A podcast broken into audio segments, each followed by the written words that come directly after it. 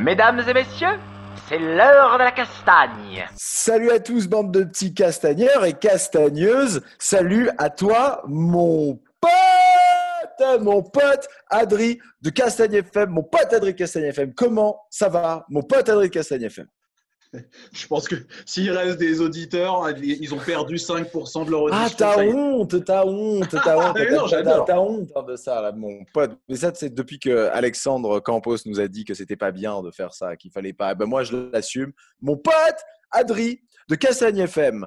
Euh, alors aujourd'hui, en plus, on est, euh, on est là à se présenter Castagne FM, Castagne FM, Castagne. FM, mais finalement pas vraiment. Pourquoi, mon cher Adri? Eh bien, parce que pour la première fois, vous allez écouter un épisode de Castagne FM où on n'est pas là. Exactement. Ce- C'est Castagne FM, mais c'est pas vraiment Castagne FM, mais ça reste quand même un peu de la Mais castagne. C'est un épisode. Jérémy, je ne euh, alors qu'on espère. Ben, j'y viens, j'y viens, qu'on espère euh, multiples. J'espère qu'il y en aura d'autres. Euh, c'est un épisode qui va s'appeler donc un randori avec Vincent Nguyen. Euh, Vincent Nguyen va recevoir un invité avec qui ils ont échangé pendant euh, un petit peu plus d'une heure. Et, euh, euh, pendant un petit peu plus d'une heure, ils se sont posé des questions en aller-retour, comme ça, un petit peu comme on ferait en randori, en, drill. Voilà. On fait ça parce que Castagne FM, ça doit aussi vous appartenir, ça appartient à la communauté. Donc on s'est dit que c'était une bonne idée de commencer maintenant avec quelqu'un comme Vincent Nguyen. Voilà. On espère que ça vous plaira et vous allez passer un bon moment. Je pense qu'on a déjà bien assez parlé. Alors, on vous souhaite Exactement. un, un bon podcast. N'hésitez pas à nous dire ce que vous en avez pensé. Profitez bien de ce petit randori avec Vincent. Salut les loulous Salut Salut à tous. Alors aujourd'hui, euh, on vous accueille pour une émission spéciale. Euh, ce sera pas votre Castagne FM de d'habitude, ça va s'appeler le Randori. Euh, je vais être votre présentateur, donc Vincent Nguyen. Et euh, on va avoir un nouvel invité euh, à chaque numéro. Aujourd'hui, c'est Nicolas Hott. Est-ce que euh, Nicolas, tu peux te présenter en quelques mots? Bonsoir Vincent. Donc voilà, Nicolas Hodge, je suis directeur de la performance au MMA Factory, ce qui veut dire que je fais en sorte que les préparations physiques dans leur ensemble, les préparations au combat, préparation physique, nutritionnelle, l'aspect prophylaxie avec le, les médecins, avec les kinés et euh, l'aspect entraînement avec les entraîneurs se passe bien. Ça, c'est une de mes casquettes. J'ai été combattant euh, de, MMA et en parallèle, je travaille au CREPS Île-de-France, dans lequel je suis préparateur physique deux jours par semaine pour différents pôles de haut niveau. Et deux jours par semaine, je suis formateur pour les euh, BPGEPS sur la méthodologie de l'entraînement. Ok, super. Alors vous allez voir donc euh, que chaque, euh, à chaque euh, numéro de- du Randori, on va avoir donc un, spécialiste dans sa discipline. Et vous pouvez voir que Nico, donc il a fait pas mal de choses dans la préparation physique. Et c'est pour ça qu'on va pouvoir discuter de sujets assez un petit peu plus pointus. C'est donc l'objet du, du Randori, c'est de pouvoir échanger avec un spécialiste et pouvoir lui poser des questions et d'avoir mon point de vue à moi de, de compétiteur, de- d'entraîneur de professeur de jiu-jitsu brésilien et de pouvoir lui poser des questions qui pourraient intéresser nos auditeurs qui pour la plupart donc pratiquent le jiu-jitsu brésilien euh, et avoir vraiment quelque chose qui peut euh, auquel vous pouvez vous identifier et, euh, et vous y retrouver en fait. Donc on va on va s'échanger des questions. Je vais commencer par la première. Ensuite Nico pourra me poser des questions aussi sur sur mon travail de compétiteur, d'entraîneur, etc. Et, et on va débattre ensemble.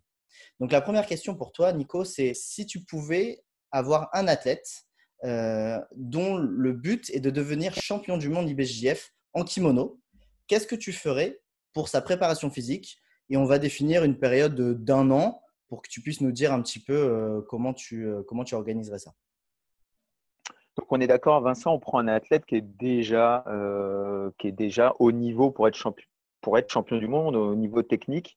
Il lui manque des, il a quelques lacunes physiques et on va travailler sur ces lacunes physiques pour qu'il atteigne ce niveau de, de champion du monde IBJJF, ceinture noire adulte. C'est ça hein? Voilà, exactement. Toi, tu t'occupes pas du tout de la partie technique. Il a son professeur de jiu-jitsu brésilien, euh, il a ses sparring, il a, il a du monde pour, euh, pour développer la technique. Par contre, tu dois euh, bah, guider euh, toute sa préparation pour qu'il soit au top euh, pour gagner le championnat du monde. Alors, la première chose, et, c'est une des grandes problématiques que je vois avec les préparateurs physiques un petit peu partout de par le monde, c'est qu'on a des préparateurs physiques qui viennent dans des disciplines et qui disent, euh, comme ça, ils l'ont décidé de manière un petit peu autonome, euh, ils, disent, voilà, je pense que dans ce sport, euh, tu dois avoir tel niveau de force, tu dois avoir tel niveau de souplesse, ou tel niveau d'explosivité, de puissance, de vitesse, etc., etc. Mais décider de manière arbitraire. Quand on veut bien faire les choses, la toute première chose à faire, c'est de faire un modèle de performance pour établir ce modèle de performance, je vais prendre, dans l'idéal, il faut euh, un gros échantillon d'athlètes. Donc, dans l'idéal, je vais prendre quelques athlètes qui sont champions du monde, qui ont déjà fait ce truc-là, quelques athlètes qui sont champions euh, nation, nationaux, et puis ensuite quelques athlètes qui sont au niveau régional.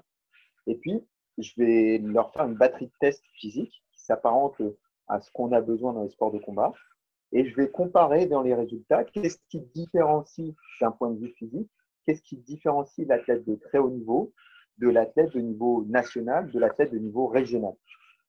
Et c'est ça qui va me permettre de dire, OK, d'un point de vue physique, le minimum requis pour être à très haut niveau, c'est de développer telle et telle capacité physique.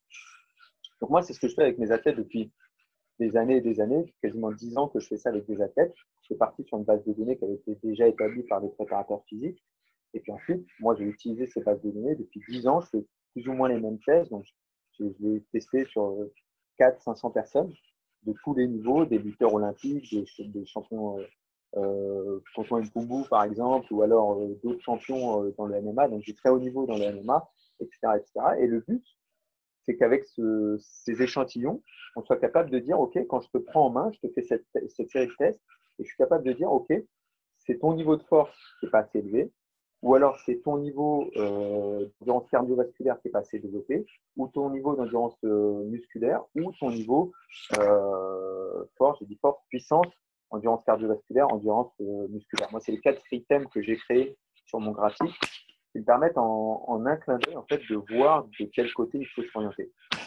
Et après, si on va plus loin dans cette démarche, il y a plus ou moins, c'est l'idée de la planification, c'est de dire que quand, euh, alors la première idée, c'est que quand on est à plus bas niveau, et j'anticipe peut-être euh, deux questions que tu auras dans la soirée, mais quand on est à plus bas niveau, on peut développer toutes les qualités physiques en même temps. Euh, si je prends, c'est un peu la même chose que dans le jiu brésilien. Quand tu commences, bah, tu peux progresser en dessous, au-dessus, sur les jujis, sur la guillot, etc. Tu peux progresser partout en même temps. Et puis, plus tu, te, plus tu montes en niveau, c'est la même chose pour les qualités physiques, plus, si tu veux développer quelque chose de manière particulière, il va falloir mettre une charge de stress, une dose de stress sur cet élément physique en particulier.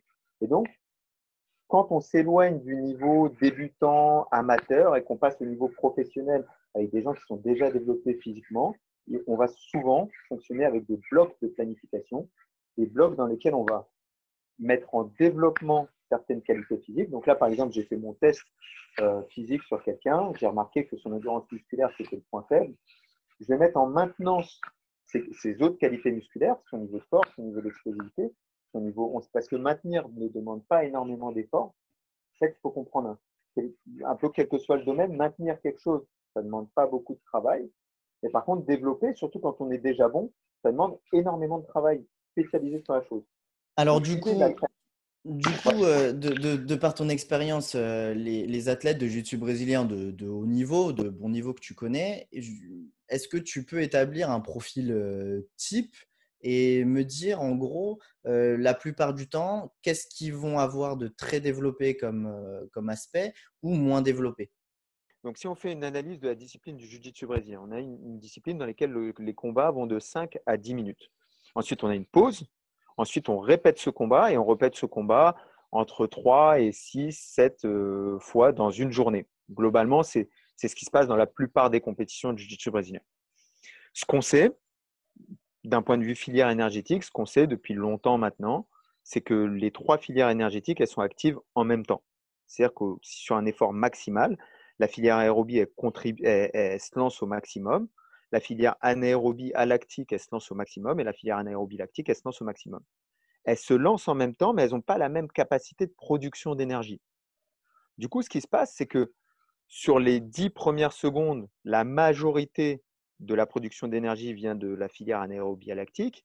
Sur les 50-60 premières secondes, la majorité de la production d'énergie vient de la filière anaérobie, donc les deux filières anaérobie cumulées. Et puis, quand on dépasse 60 secondes, on a une contribution de la filière aérobie qui est supérieure à 50%. C'est-à-dire que plus de 50% de l'énergie vient de la production d'énergie en présence d'oxygène aérobie. Ça, c'est comme ça que ça fonctionne. Donc ça, on le sait parce qu'on a fait sur, on a mis des athlètes sur des pistes et puis ensuite on a mesuré quelle était la contribution de l'énergie aérobie, anaérobie. Ce qu'on sait aussi, ça c'est sur des efforts continus où je vais à 100%. Ce qu'on sait aussi, c'est que quand je prends un effort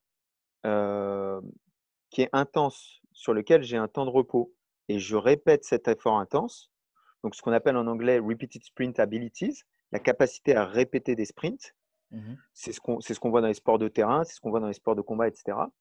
Plus je répète l'effort, et plus la contribution du système aérobie, elle est importante au fur et à mesure du temps. Donc, c'est-à-dire sur un effort, peut-être la contribution du système anaérobie est, assez importante. Au deuxième effort, elle devient un peu moins importante. Au troisième effort, encore moins. Et plus je répète cet effort, et plus la contribution du système aérobie est importante. Donc, la première chose qu'on doit savoir, c'est que le, développement du système aérobie pour un combattant, quelle que soit sa discipline, mais encore plus pour des disciplines aussi longues que le jiu-jitsu brésilien, il est extrêmement important. Première chose. Deuxième chose, on va regarder d'un point de vue neuromusculaire. On est dans des sports, principalement des sports de tirage au niveau du haut du corps. On tire, on tire, on tire, on tire. Donc on sait qu'il faut développer cette capacité de tirage. On sait aussi qu'on est dans des sports dans lesquels l'expression de la force est lente. C'est-à-dire qu'on, d'autant plus en JJB, en JJB, j'ai un grip, et donc j'ai vraiment du temps pour exprimer cette force. Par rapport à la lutte où j'ai un petit peu moins de temps et donc faut être plus explosif, Hein, je reviendrai un petit peu sur les notions. Hein, si, tu as des questions là-dessus, je reviendrai un petit peu sur les définitions force, puissance, explosivité. Mais en, je reviens dessus rapidement parce que c'est important. La force, c'est ma capacité à surmonter un obstacle, quel qu'il soit. Je surmonte un obstacle, j'ai besoin d'une force. Euh, là, c'est l'air, donc euh, la force, elle est très faible. Mais si je pousse ma main, la force est plus importante parce que l'obstacle résiste plus. La puissance, c'est en combien de temps je peux exprimer un certain niveau de force? En combien de temps? Et nous, ce qui nous intéresse dans les sports, c'est en réalité, c'est pas seulement combien de force je peux exprimer, mais dans le temps que j'ai, mon temps imparti, quand je fais un sprint, je pose mon pied pendant deux millièmes de seconde. pendant ces deux millièmes de seconde, combien, deux centièmes de seconde, je veux dire, combien j'ai de force que je peux appliquer pendant ce temps très court combien, etc., etc. Et donc, plus on est dans un sport qui, sur l'échelle force-vitesse, est orienté vitesse, et plus mon, ma puissance est importante, plus, le sport, j'ai du temps pour exprimer ma force, et plus le niveau de force maximale est important. Donc, ce qu'on voit, par exemple, sur le jiu-jitsu brésilien, c'est qu'on a un sport où je suis au contact, donc c'est-à-dire que j'ai du temps, et en plus, j'ai une saisie. Donc, j'ai beaucoup de temps pour exprimer mon niveau de force. Et donc, instinctivement, tout de suite, déjà, en analysant la, discipline en, deux secondes comme ça, on se rend compte qu'il me faut à la fois un niveau de développement aérobie qui est très important, mais il me faut un niveau de développement anaérobie lactique, un niveau de développement de la force maximale qui est aussi très important. Tout de suite, c'est ce qu'on remarque. Euh, voilà. Sur le haut du corps, on va plutôt être sur des mouvements de tirage, sur le bas du corps, on va être plutôt sur des mouvements de poussée. Voilà, une analyse très simple, très un petit peu lointaine hein, de la discipline, mais déjà, c'est la première analyse qu'il faut faire. Si on ne fait pas cette analyse, et que, comme je l'ai déjà entendu de certains préparateurs physiques, on pense que euh, le jiu-jitsu brésilien, c'est un sport lactique, ou qu'on pense que le jiu-jitsu brésilien, c'est un sport anaérobie, eh ben on passe son temps à faire des efforts très courts, très intenses, quand la réalité du combat, c'est qu'on a besoin d'avoir un système aérobie extrêmement performant pour répéter des efforts intenses, répéter des efforts intenses pendant toute la durée du combat. Et, du coup, là, par rapport à, la question que je t'ai posée, donc si tu avais un athlète euh, dont tu devais t'occuper pour qu'il devienne champion du monde, euh, est-ce que c'est -ce important euh, Imaginons qu'il est à peu près moyen dans, dans tous ces domaines-là? Tu vois, comme ça, c'est un petit peu plus simple plutôt que de savoir, bon, il est hyper nul euh, dans cette filière-là, donc euh, on va développer. Tu vois, bon, à la rigueur, tu pourras peut-être répondre à ça après. Est-ce qu'il faut euh, que sa faiblesse devienne une force ou est-ce qu'il faut juste que sa faiblesse devienne moins une faiblesse, etc. Mais imaginons, tu as un athlète qui est à peu près moyen, tu vois, sur, sur, tous les domaines que tu le mmh testes. Euh, comment, tu, comment tu organises euh, le truc? Est-ce que, est que tu regardes s'il y a une saison? Euh, Est-ce que tu vois si c'est peut-être plus facile dans, dans, certains sports où ça s'arrête complètement à un moment puis ça reprend, il y a une saison complète, tu vois? Mais par exemple, moi, j'avais posé la question à Raphaël Mendes quand est-ce que quand, quand il se préparait pour les championnats du monde, à quel moment il commençait, tu vois? Et les championnats du monde, c'est souvent le 1er juin ou fin mai. Et lui, il commençait sa préparation. alors pas seulement physique, hein, mais tout mmh. en fait, hein, nutrition, entraînement, etc. Il commençait le 1er janvier. Donc déjà, toi, si on t'a amené un athlète, combien de temps tu voudrais l'avoir et qu'est-ce que tu commencerais par lui faire faire? Alors, la première question que tu as posée, c'est la question de la planification. C'est-à-dire comment, c'est ce qu'on a étudié, comment on peut arranger les choses de la meilleure des façons pour qu'on atteigne un pic de forme, pour qu'on atteigne un niveau de, force, de forme optimale le jour J, le jour de l'échéance. Donc, comme tu dis, la première chose, c'est qu'on découpe l'année. On découpe l'année sur des échéances qui, pour nous, nous semblent importantes. c'est la première chose qu'on fait. Donc, je ne sais pas, tu as les championnats. Nous, on a, en jiu-jitsu brésilien, on a beaucoup de chance. Première chance, les compétitions, sont, on, on connaît les dates des compétitions à l'avance. C'est quelque chose qu'on n'a pas en MMA professionnel, c'est quelque chose qu'on a en MMA amateur, qu'on n'a pas en MMA professionnel. Donc on a des dates, première chose. Deuxième chose, on n'a pas de. Alors maintenant, il y a des qualifications pour les black belts. Avant, il n'y avait même pas de qualification. C'est-à-dire que tu peux vraiment faire en sorte d'être très bon ce jour-là, mais c'est pas comme les. J'ai des judokas que j'entraîne pour les, pour les Jeux Olympiques. Ils doivent être bons pendant la sélection, suffisamment bons pour marquer les points, et puis ils doivent être bons ensuite au JO. Donc c'est beaucoup plus compliqué. Là, on a une saison où, OK, tu as quelques échéances importantes, mais tu as surtout ton échéance importante que tu m'as dit là, c'est les championnats du monde. Donc ça, c'est la première chose qu'on doit définir ensemble, c'est quelle est l'échéance importante cette année ou quelles sont les deux, trois échéances les plus importantes, celles qui sont un petit peu moins et celles qui ne sont pas importantes du tout. Et comme ça, ça nous permet de dire, OK, Disons assez simplement, tu vois, pour un athlète de jiu brésilien, souvent, euh, les échéances majeures, si on parle juste du circuit BJF, hein, je, simplifie parce que sinon c'est trop compliqué avec toutes les fédérations, mais si on parle juste du circuit BJF, imaginons l'athlète, c'est trois échéances, c'est euh, le championnat d'Europe de Lisbonne, les Panam euh, en Californie, donc les championnats d'Europe de Lisbonne fin janvier, les Panam fin mars ou mi-mars, et le mondial fin mai, début juin. C'est très bien. C'est très bien. Du coup, on sait Là, d'après ce que tu dis, tout de suite, on sait qu'on a trois pics de forme, mais que ces trois pics de forme, ils sont regroupés quand même dans six mois. Donc, on sait déjà instinctivement, tu me dis le championnat du monde est en juin, c'est ça? Ouais, fin mai, début juin. Ouais.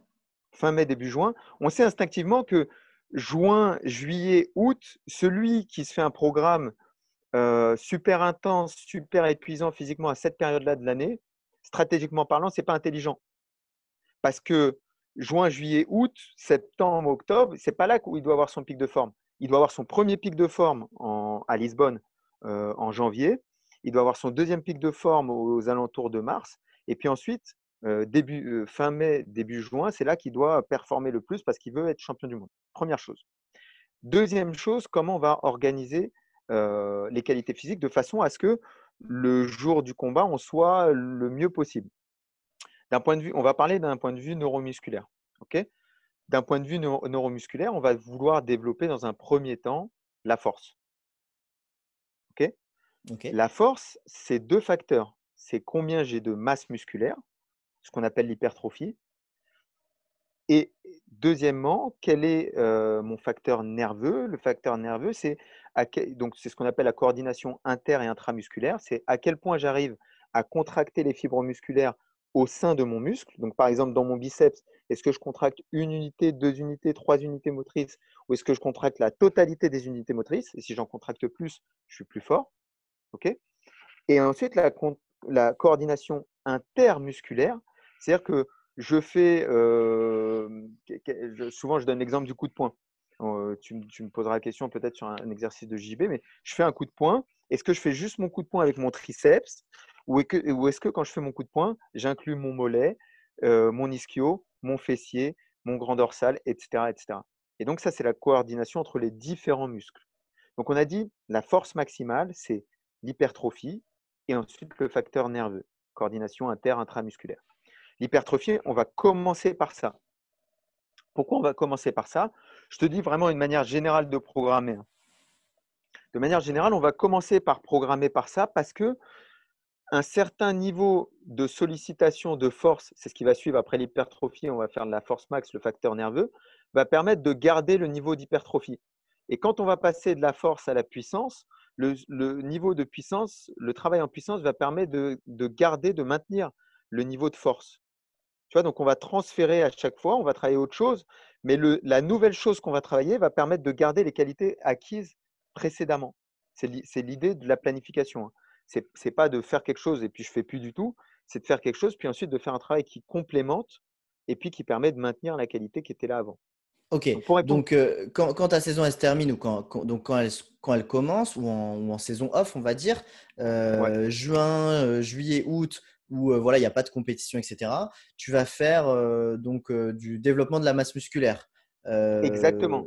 C'est le, moment, c'est le moment où non seulement on est sur l'hypertrophie, mais en plus d'être sur l'hypertrophie, c'est le moment où bah, je peux sortir mon jeu numéro 3, numéro 4. Je suis plus dans le moment où je dois sortir mon meilleur jeu. Euh, je, suis, euh, je suis tout le temps au-dessus. Bah, viens, pendant 2-3 mois, je vais travailler en dessous. Ou je viens, je vais, travailler ce truc que j'arrive jamais à faire. C'est le moment où on peut être vraiment nul, entre guillemets. Et puis, c'est le moment où on peut mettre un gros volume de travail sur quelque chose qui n'est pas spécifique au sport parce qu'on est loin de la compétition. Et pour l'hypertrophie, on a besoin d'énergie, on a besoin de récupération pour faire grossir le muscle. On a besoin peut-être de prendre du poids parce que le meilleur régime pour prendre du, muscle, c'est être en régime hypercalorique. Donc avoir un, apport calorique qui est supérieur à ta dépense calorique. Et donc pendant tout ce temps-là, on peut prendre du muscle. Et donc, là, c'est pas. Alors, euh, juste pour essayer de simplifier, euh, est-ce que du coup, c'est quelque chose qui reste spécifique au jiu ou c'est euh, limite à un entraînement type bodybuilding juste pour construire la masse musculaire? Alors, sur l'hypertrophie, tu n'as pas, pas, nécessairement besoin que ce soit spécifique au, au, au jiu-jitsu brésilien. Tu as besoin de créer du muscle. Alors après, tu as besoin de créer du muscle dans les endroits qui sont utiles pour le jiu-jitsu brésilien ou dans les endroits qui vont te permettre d'éviter les blessures en jiu-jitsu brésilien. Donc nous, on est des sports relativement complets dans lesquels une masse musculaire généralisée va nous servir, mais il y a d'autres sports euh, dans lesquels on ferait de l'hypertrophie, mais pas forcément pour tout le corps. Mais c'est une phase où on peut avoir des gestes qui sont vraiment très éloignés, très peu spécifiques par rapport à la discipline.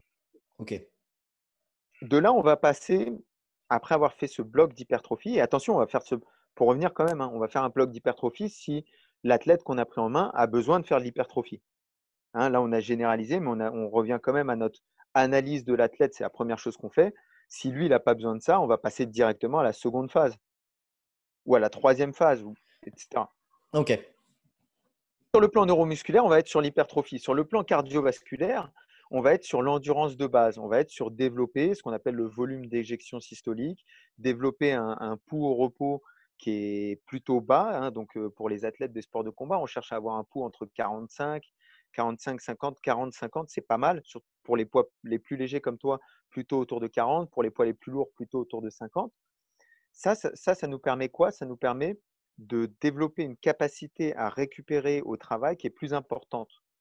Donc là, on prépare la saison à venir en, disant, OK, grâce à ce pouls au repos qui est plus lent, grâce à ce volume, grâce à ce cœur qui s'est élargi et qui, à chaque fois qu'il envoie du sang, il envoie plus de sang, grâce à ce système parasympathique, le parasympathique, c'est celui qui permet de récupérer, qui est mieux développé, je vais mieux dormir, je vais mieux me reposer, et quand je vais m'entraîner, je vais pouvoir récupérer plus rapidement. Donc c'est le moment de le ça, tu le fais en même temps que cette phase d'hypertrophie?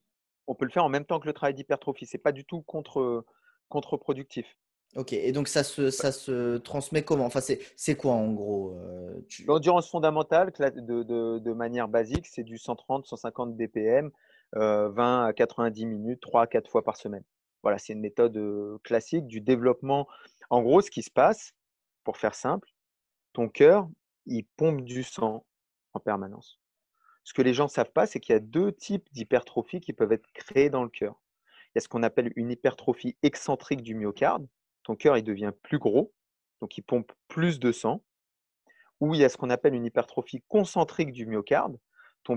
les parois de ton corps, de ton cœur deviennent plus épaisses et donc il envoie du sang plus fort. Nous, ce qu'on veut dans un premier temps, c'est faire en sorte qu'il pompe plus de sang. Pour qu'il pompe plus de sang, il faut régulièrement lui mettre du sang au maximum de, de la contenance qui est possible pour le cœur. Et puis au fur et à mesure, comme un ballon qu'on remplirait d'eau en permanence, il va s'élargir. Et donc à un certain moment, le pouls repos va diminuer. Ça va être notre signe que le cœur, le volume d'éjection systolique, on appelle ça, s'élargit. Une deuxième adaptation qui va être créée aussi, c'est le développement de capillaires sanguins. Ce qu'il faut comprendre, les gens parlent d'endurance comme si c'était euh, comme tu as un problème d'endurance, j'ai un problème d'endurance, comme si on avait le même problème. On mmh. peut avoir tous les deux un problème d'endurance, mais d'un point de vue physiologique, on n'a pas du tout le même problème. On a parlé du cœur. C'est un premier endroit où l'oxygène va être envoyé vers euh, le muscle euh, pour faire de la production d'énergie aérobie dont on a parlé tout à l'heure. Quand l'oxygène est envoyé, il va passer par les vaisseaux sanguins et à un moment, au niveau du muscle, il y a ce qu'on appelle des capillaires sanguins. Et ces capillaires, ils peuvent être plus ou moins développés. Et ces capillaires vont échanger l'oxygène avec le muscle. Si les capillaires ne sont pas développés, eh ben, tout de suite, le, si tu veux, bah, la, jonction, la transmission de l'oxygène vers le muscle est limitée. Et puis après, la troisième étape, c'est une fois que l'oxygène est passé et est arrivé au muscle, on peut avoir des muscles qui ont plus ou moins de mitochondrie. La mitochondrie, c'est une petite organite qui permet d'utiliser l'oxygène pour l'oxygène et puis des substrats pour les transformer en énergie. Et donc, on peut avoir des, des, cellules musculaires qui sont plus ou moins, on appelle ça oxydatives, qui ont plus ou moins la capacité d'utiliser l'oxygène pour produire de l'énergie. Et si tu veux, pour toutes ces étapes, pour toutes ces choses-là, on a des méthodes de travail qui sont différentes. Donc l'endurance, c'est pas on fait de l'endurance, c'est quel est ton facteur limitant? Et ça, on, sait grâce au diagnostic de test. Et ensuite, quelle endurance je vais développer par rapport à ton facteur limitant.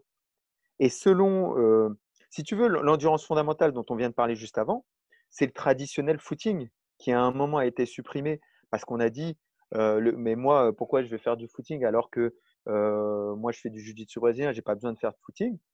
Mais en réalité, pour développer le volume d'éjection systolique, le footing, c'est un bon outil.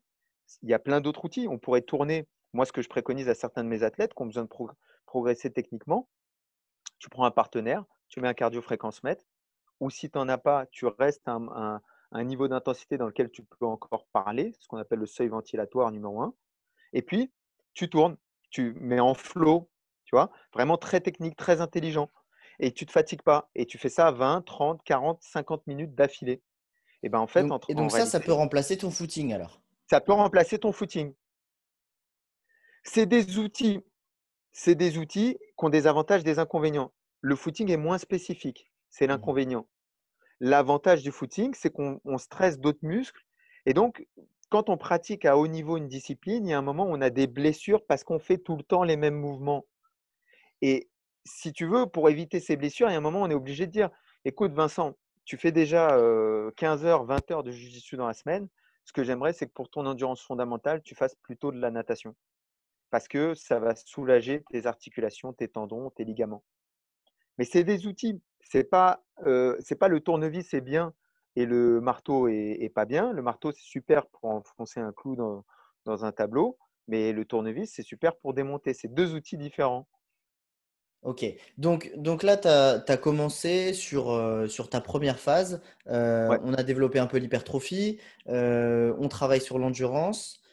Ensuite, Cette phase-là, en général, on appelle le développement de la capacité de travail. ensuite, en général, on va passer sur un travail de force maximale. D'un point de vue, d'un point de vue, comment dire, d'un point de vue neuromusculaire, on va travailler sur un, travail de force maximale. Donc, ce qu'on va faire, en fait, c'est qu'on va travailler sur cet aspect nerveux, coordination inter-intramusculaire. On va descendre le nombre de répétitions. On va utiliser plutôt des exercices polyarticulaires, squat, soulevé de terre, euh, euh, développé couché, épaulé, arraché, etc. Sur lesquels on va mettre des charges assez euh, importante, plutôt au-dessus de 85%. On va laisser un temps de repos qui va être plus important aussi entre les séries. Et puis, on va faire 1 à 5 répétitions. C'est un travail classique de développement de la force maximale. Et, là, ce travail-là, il doit durer combien de temps? Euh, Alors là, c'est vraiment euh, les cycles de travail qu'on va faire, ils vont durer entre 3 et 6 semaines. Euh, ça va dépendre des personnes, ça va dépendre, ça va dépendre de pas mal de choses. Mais en général, un cycle va durer entre 3 et 6 semaines, avec peut-être, si on dure 6 semaines, peut-être une semaine de décharge en ou peut-être d'abord une augmentation du volume de la capacité. On rentre sur des, des, des, des données pratico-pratiques un petit peu plus compliquées. Un point important qui peut intéresser les auditeurs, j'entends beaucoup de personnes qui se chamaillent sur euh, est-ce que je fais 3 euh, reps, est-ce que je fais 4 reps? Ou est-ce que je fais 5 reps sur du développement de la force maximale? On s'en fout. C'est-à-dire qu'il n'y a, pas d'études, il n'y a pas de personne qui, est capable de dire 3 reps, c'est génial, et 5 reps, c'est nul. Si tu es à 5 reps, tu vas être plutôt vers les 85% ou 80%. Si tu es sur 3 reps, tu vas être plutôt vers 90% de ta force maximale.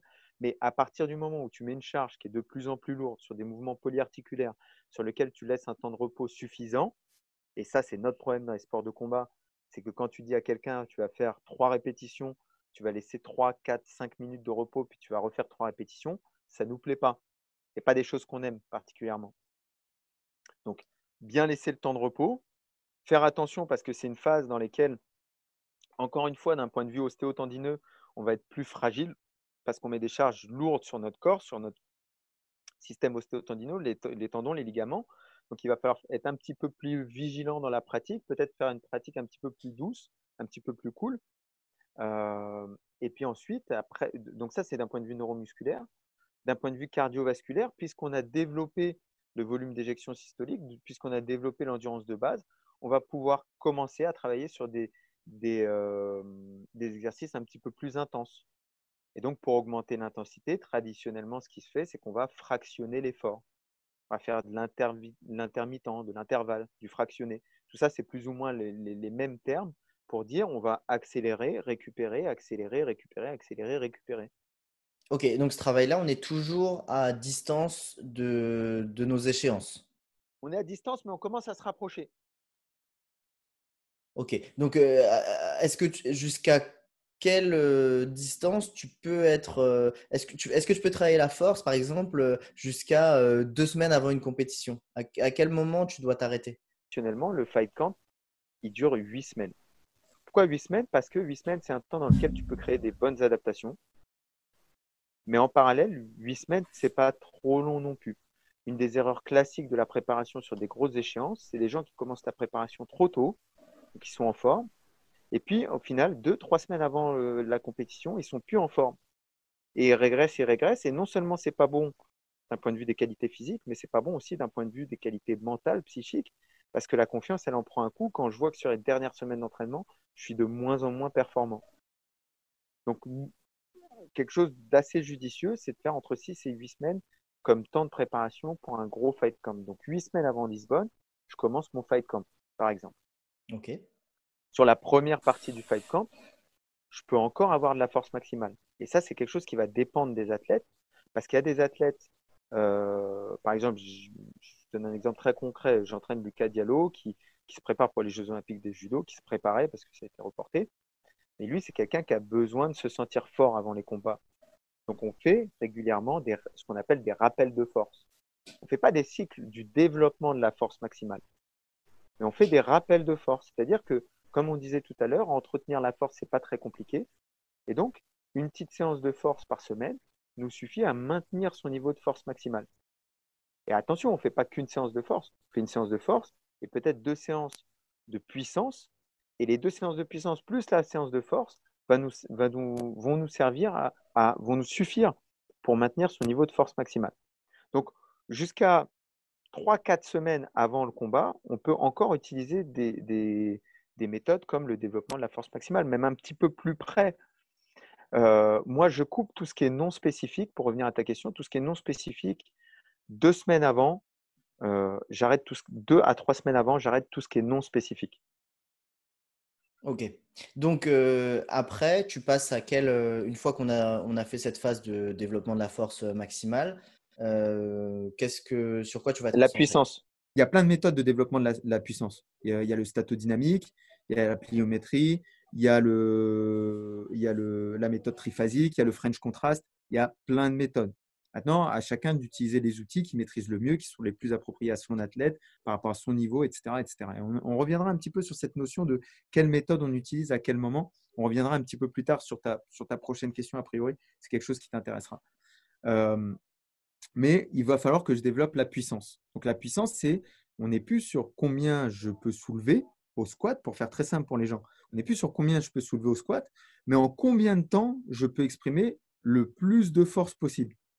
C'est ça qui nous intéresse. Mhm. En combien de temps je peux exprimer beaucoup de force. Et donc, on va transférer la force sur cette notion-là, la notion de puissance. D'un point de vue de l'endurance, on va commencer à s'orienter vers l'endurance musculaire. Et donc, pour les deux, qualités, neuromusculaire et cardiovasculaire, on va s'orienter vers quelque chose de plus en plus spécifique. C'est-à-dire que là où, où tu m'as posé la question tout à l'heure sur l'hypertrophie, on pouvait être très peu spécifique. Sur l'endurance de base, on pouvait être très peu spécifique. Là, il nous faut être beaucoup, beaucoup, beaucoup plus spécifique à notre discipline. Donc peut-être que euh, en jiu-jitsu brésilien, là, je vais euh, utiliser pas mal d'exercices sur lesquels je vais faire de l'isométrie. Euh, je vais faire du statodynamique parce que c'est ce qu'on a en fait, phase d'isométrie, puis ensuite phase d'explosivité, statodynamique. Donc, euh, est-ce que tu peux me donner un ou deux exemples de, par exemple, qu'est-ce que ça peut être comme exercice? Bah, un exemple simple de statodynamique, je suis en traction, je suis euh, bras fléchis avec un kimono, par exemple, si on veut être dans le, dans le assez spécifique, là, j'ai un kimono euh, que j'ai accroché à ma barre de traction, je suis accroché ici, je suis bras fléchis comme ça, ok? Et puis 1, 2, 3, boum, j'explose, je remonte la, la traction, je redescends, je reviens, 1, 2, 3, boum, j'explose, je redescends la traction, je reviens, etc. Donc, je suis sur une phase statique, boum, il faut que j'explose. Autre exemple, euh, j'ai pris une barre, euh, je mets une barre comme si je voulais l'arracher, comme, ou comme si je voulais l'épauler, je la mets en dessous le genou, ou je la mets même un petit peu plus haut. Je reste dans cette position, 1, 2, 3, dès qu'on me lance le signal, boum, il faut que j'explose, il faut que je l'épaule instantanément. Ok, donc ça c'est statodynamique. Et donc tu as, des exemples de travail juste en isométrie que… Isométrie, alors on a deux types d'isométrie. On a l'isométrie au temps maximum, c'est-à-dire que je mets une charge, 80% de ma charge max, et puis je reste au temps maximum. Je ne sais pas. ce qu'il faut comprendre sur l'isométrie, c'est que on a des gains qui sont assez spécifiques, pas uniquement spécifiques, mais assez spécifiques à l'angle de travail. Donc je sais que, disons, je sais que euh, j'aime bien la guillotine, par exemple. Et euh, je veux travailler sur la pression que je suis capable de mettre sur une guillotine. Je prends une balle, je la mets ici, euh, je, la mets en position de guillotine et mon coach me donne le signal. Et donc, j'ai deux solutions. Soit j'ai une balle que je vais serrer le maximum pendant 3 à 6 secondes, je vais serrer le maximum, puis je vais relâcher. Ou je vais faire de l'isométrie sur laquelle je vais serrer et mon coach va chronométrer et on va voir combien de temps je peux serrer au maximum de ce que je peux serrer. Et là, c'est à moi d'être quelque part honnête en disant écoute, là, j'ai senti qu'au bout de 35 secondes, non, j'avais plus de pression dans le bras. Donc, okay. c'est deux types de travail différents selon, encore une fois, selon est-ce que ton problème en compétition, c'est tu as le truc et puis au bout de 30 secondes, tu as mis trop de pression et puis tu n'arrives plus à mettre la pression? Ou est-ce que en fait, tu n'as jamais eu la puissance nécessaire pour faire taper sur ce mouvement et donc on veut développer la puissance nécessaire? Ok. Donc là, maintenant, on se rapproche un peu de l'échéance. Euh, tu fais du travail euh, statodynamique, d'isométrie. Euh, ensuite? On commence à travailler l'endurance musculaire locale. Là, encore une fois, en endurance musculaire locale, ce qu'il faut comprendre, c'est que c'est deux choses. L'endurance musculaire, c'est un. Donc, on a, on a trois types de fibres musculaires dans le corps. Mais pour faire simple, on va simplifier, on va dire qu'il y a deux types de fibres. On a les fibres lentes les fibres rapides. Être plus endurant au niveau musculaire, c'est développer la force des fibres lentes. Donc, les fibres lentes, on les rend plus fortes. Et développer l'endurance des fibres rapides. Et donc, on a des méthodes de travail là-dessus qui nous permettent de dire, OK, là, je suis, je suis, je suis, là, je vais développer la force, l'hypertrophie, ce qu'on appelle des fibres lentes. Donc, euh, la tempo méthode, c'est une méthode classique pour développer euh, l'hypertrophie des fibres lentes. Et puis, on a des méthodes pour développer les capacités oxydatives des fibres rapides. Euh, c'est des méthodes sur lesquelles tu vas exploser, récupérer, mais avec un temps de repos qui n'est pas complet, exploser, récupérer avec des temps de repos pas complets, etc. Donc là, on est dans l'endurance musculaire locale. Et puis après, ce qui va nous importer, on commence à être là, on commence à être vraiment dans le combat, hein. on commence à être vraiment euh, très proche du combat hein, quand, on commence à attaquer ces trucs-là. Et puis après, ce qu'on va travailler, c'est on va travailler vraiment très spécifique on va presque délaisser la préparation physique avec des outils comme les barres, etc. Et puis on va se rapprocher vraiment de euh, bah, peut-être que euh, je, vais, je vais me mettre à la salle et puis je vais tourner avec. Alors, tu me fais penser à un, des meilleurs conseils que je puisse donner sur la préparation physique et ce que je vois. Vous vous rapprochez de l'échéance. Vous vous rapprochez de Lisbonne. Et là, c'est vraiment un conseil qui va servir à beaucoup de monde, je pense. Vous rapprochez de Lisbonne. Et à Lisbonne, vous allez faire. Combien on fait de combats, euh, Vincent, si on veut gagner Lisbonne en, en black belt adulte? 4-5. 4-5 combats pour gagner en black belt adulte. OK. Vous avez 4-5 combats dans une journée. Ces combats, ils sont espacés de combien de temps, chaque combat? Ça peut être euh, de 10, 20 minutes jusqu'à 1 heure. Parfois même, tu peux combattre le matin et puis euh, si c'est les finales, là on parle juste des ceintures noires. Hein. Euh, mais bon, tout, le monde n'est pas ceinture noire, donc ça peut aider aussi les autres. pour les ceintures noires, ils combattent l'après-midi pour la finale, donc ils ont pas mal de temps pour récupérer. Mais sinon, une ceinture bleue en, en, moins de 76, par exemple, il va avoir 7 ou 8 combats et des fois, il va les enchaîner tous les 6 minutes. et parfois, il va avoir 20-30 minutes de, de récupération. Très bien disons même 6 minutes. Ce qu'on fait dans les salles, c'est quoi? On arrive à la salle, on est à 2-3 semaines de Lisbonne et je mets le chrono. Je fais un, fight de X temps, 5, 6, 7 minutes. Je prends une minute de repos et je repars pour le fight. Ma grande question, c'est pourquoi? Pourquoi, au lieu de faire ça, on ne fait pas j'ai fait un fight de 6 minutes, 7 minutes, le temps de mon combat, pas plus de temps que mon combat, le temps de mon combat, parce qu'on est proche. Pardon, on est proche de l'échéance. Et courir un 400 mètres, ce n'est pas courir un 1500 mètres. ok? Le coureur de 400 mètres, à, trois semaines de son échéance, il n'est pas en train de faire des 1500 en se disant si j'arrive à faire 1500, le 400 mètres, ce sera facile. Parce que ce n'est pas le même rythme, ce n'est pas la même intensité. Donc, on fait le temps de son combat. Et puis, quand on a fini, on prend un long temps de repos. Peut-être qu'on laisse passer un randori. Et au prochain randori, on reprend quelqu'un. Mais par contre, au lieu de faire plein de randonnées à une intensité moyenne, on fait peu de randonnées à l'intensité du jour du combat. Mmh. Si maintenant on est dans une salle où toi, Vincent, et, tes ceintures noires, et tu n'as pas de ceintures noires qui sont venues pour t'aider, pour te préparer pour Lisbonne, et c'est compliqué, et tu veux quand même mettre le rythme de, Lisbonne. On fait des techniques qu'on utilise depuis très longtemps. Euh, j'ai un match de 10 minutes, je fais 3 minutes avec une violette, 3 minutes avec une autre violette, 3 minutes avec une autre violette j'ai fait mes 9 ou 10 minutes, je prends mon temps de repos, un temps de repos complet, 10, 20 minutes, le temps que j'aurai à Lisbonne, et je repars pour la même chose. Mais c'est une grosse erreur qu'on fait dans les sports de combat de vouloir faire plus en disant je fais plus, ce qui veut dire que le jour du combat, je serai moins fatigué. Non, je serai peut-être plus fatigué le jour du combat parce que je me suis habitué à être un rythme de, si on parlait de course, je me suis habitué à être un rythme de 15 km/h, mais le rythme imposé en combat, c'est 20 km/h. Après, il y, a aussi une, raison. Hein. Après, c'est pas pour euh, trouver des excuses. Et, au contraire, je pense que c'est intéressant de, savoir ça. Mais euh, l'une des raisons pour laquelle euh, c'est fait comme ça dans les clubs, c'est aussi que c'est très rare de voir un club, où ça n'existe pas, un club où il y a que des gens qui vont faire la compétition. Donc, euh, tu viens à ton entraînement le mardi soir, euh, tu as euh, trois compétiteurs qui vont faire Lisbonne et tu as 25 personnes qui viennent pour s'entraîner, tu vois. Donc, tu vas organiser ton entraînement pour le collectif et pas pour trois personnes sur 28, tu vois. Donc forcément, après, tu as fait ton, ton, tes échauffements, tes techniques, ton, enseignement, etc.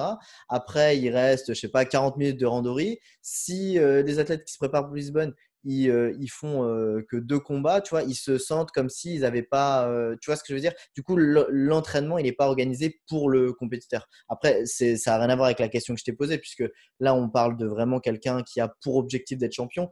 Mais c'est vrai que c'est aussi, je pense, une des raisons pour laquelle on voit les gens faire ça dans leur, académie. Mais ce que tu, ce que tu, je discutais avec Thomas, j'étais avec Thomas en, podcast hier, et, on parlait d'Atos. Euh, a priori, ce qu'ils me disaient, même sur Atos, les mecs, ils arrivent et puis ils font leurs leur 6 minutes à fond avant, avant la DCC, leurs 5 ou 10 minutes à fond. Puis euh, ils laissent un temps de repos de 1 ou 2 minutes et repartent pour 10 minutes à fond. C'est-à-dire que même à ce très haut niveau où on pourrait, en fait, on pourrait largement individualiser, on pourrait même, si on voulait vraiment professionnaliser la chose, on pourrait même imaginer des routines euh, entre combats pour optimiser la récupération du grip, euh, la, récupération en, faisant circuler le sang, etc. Et ensuite repartir. On pourrait simuler ça sur les entraînements des professionnels, je parle hein, bien sûr. Euh, mais même si on est dans un club amateur en France, pour, pour les, les, plus compétitifs qui préparent leur compétition, sauter un tour. Mmh. Sauter un tour. Et je discutais avec, euh, avec euh, Charline Vansnick, qui, qui est très haut niveau en judo, etc. Elle me disait instinctivement, c'est des choses qu'elle fait. Euh, instinctivement, elle va venir à la salle, elle va faire son gros sparring bien intense, elle va laisser un randoré de repos, puis elle va refaire un autre sparring bien intense. Donc, il y, a, pas mal de champions qui l'ont déjà compris, ça. Mais euh, c'est une, des erreurs classiques des sports de combat. Oui, on a toujours envie d'en faire plus. On se dit, euh, euh, ouais, si je me repose, euh, je suis feignant. tu vois, on a tout de suite ce, genre, de, ce genre de réflexion. Et puis, et puis tu te dis, bah, comme tu as dit tout à l'heure, hein, si je peux en faire 10, bah, je peux en faire 2, tu vois. Ce qui n'a pas, ce qui a rien à voir, évidemment, puisque ce n'est pas la même intensité, ce n'est pas le même rythme. Donc, je comprends, ouais. du coup, est-ce que toi, en tant que préparateur euh, donc de, de, l'athlète, tu viendrais à ces entraînements euh, de, euh, du sport spécifique bah, Normalement, c'est ce qu'il faut faire. Enfin, en tout cas, faut, je peux, tu peux pas, soyons réalistes, un préparateur physique, il n'a pas le temps d'aller assister aux entraînements de tous ces athlètes qui prend en charge. Ce n'est pas vivable. Mmh euh, maintenant, quand on a la chance, moi je suis au MMA Factory et donc les gens que je prépare physiquement, c'est aussi des gens avec lesquels je m'entraîne, c'est aussi des gens que j'entraîne parfois. J'ai la casquette entraîneur et préparateur physique et du coup, forcément, ça facilite le travail. Euh, quoi qu'il arrive, si, on place les choses de la meilleure des façons, il faut travailler avec un staff. Donc le préparateur physique, il ne peut pas, des, on j'essaie hein, de situer les erreurs, les plus grosses erreurs qui sont les plus dommageables. Grosse erreur des préparateurs physiques, c'est d'isoler leur charge de travail. D'ailleurs, moi, je te fais faire ça. Et puis le mec, il pense pas en fait que derrière, il y, a un, il y a un entraîneur qui lui fait faire autre chose. Et puis derrière, il y a aussi non, il faut centraliser, il faut systématiser les choses. Et donc nous, ce qu'on fait, par exemple, c'est qu'on crée des groupes. Donc on crée un groupe pour les athlètes, quels que soient les athlètes avec lesquels je travaille, on crée des groupes dans lesquels il y a l'entraîneur, il y a le kiné, il y a le médecin s'il y a besoin du médecin, il y a le préparateur physique. S'il y a un préparateur mental, il est dans le groupe. Et donc, on peut tous communiquer en disant, voilà, moi aujourd'hui, j'ai fait ça avec lui, lui, il a fait ça, lui, il a fait ça, voilà comment ça se passe au niveau des entraînements, voilà comment ça progresse. Et par contre, le préparateur physique, il doit guider sur la semaine. Il doit guider sur la semaine d'entraînement. Euh, le système le plus utilisé aujourd'hui en préparation physique de haut niveau, c'est le système ILO. Le système ILO, c'est le système où tu as des jours hauts, des jours bas, des jours très intenses, dans lesquels ton système nerveux central, ce qui, crée la commande musculaire, il est très sollicité. Et puis des jours où tu récupères vraiment. Ce qu'on s'est rendu compte, c'est que quand on s'entraîne tous les jours à fond, en fait, on s'entraîne jamais à fond. Et en fait, tous les jours, on pense qu'on est à fond, mais effectivement, lundi, j'étais à 100%. En fait, mardi, je suis à 80%, puis mercredi, je suis à 80%. Et toute la semaine, je la fais à 80% parce que je récupère jamais. Au lieu de faire ça, ce qui est intéressant, c'est de faire lundi, je suis vraiment à fond. C'est un jour très, très dur. Mardi, mercredi, c'est deux jours qui sont. On fait du technico-tactique, on fait du footing de récupération, etc. etc. Le jeudi, j'ai encore un jour très intense. Si je suis en phase de compétition, c'est mon dernier jour intense de la, semaine. Si je suis en phase euh, non, si je suis en phase de compétition, j'ai aussi le samedi où c'est très intense. Si je suis en phase plus loin de la compétition, ça y est, fin de la semaine, d'un point de vue intense, j'ai d'autres séances, mais qui me permettent de travailler. Euh, je pense que tu es le premier à savoir dans. Quand tu tournes avec un mec, tu tournes avec, euh, Raphaël Mendes, tu es obligé de sortir ton meilleur jeu. C'est pas là où tu peux tu peux, tu peux sortir ton jeu numéro 2, numéro 3, numéro 4 et que tu peux progresser sur tes vraies faiblesses, les vraies faiblesses de ton jeu, que tu as le temps de progresser. Mais quand tu tournes avec quelqu'un qui est moins bon, en réalité, c'est là que tu peux vraiment progresser. Donc, l'idée, en tout cas, c'est ma vision de la chose.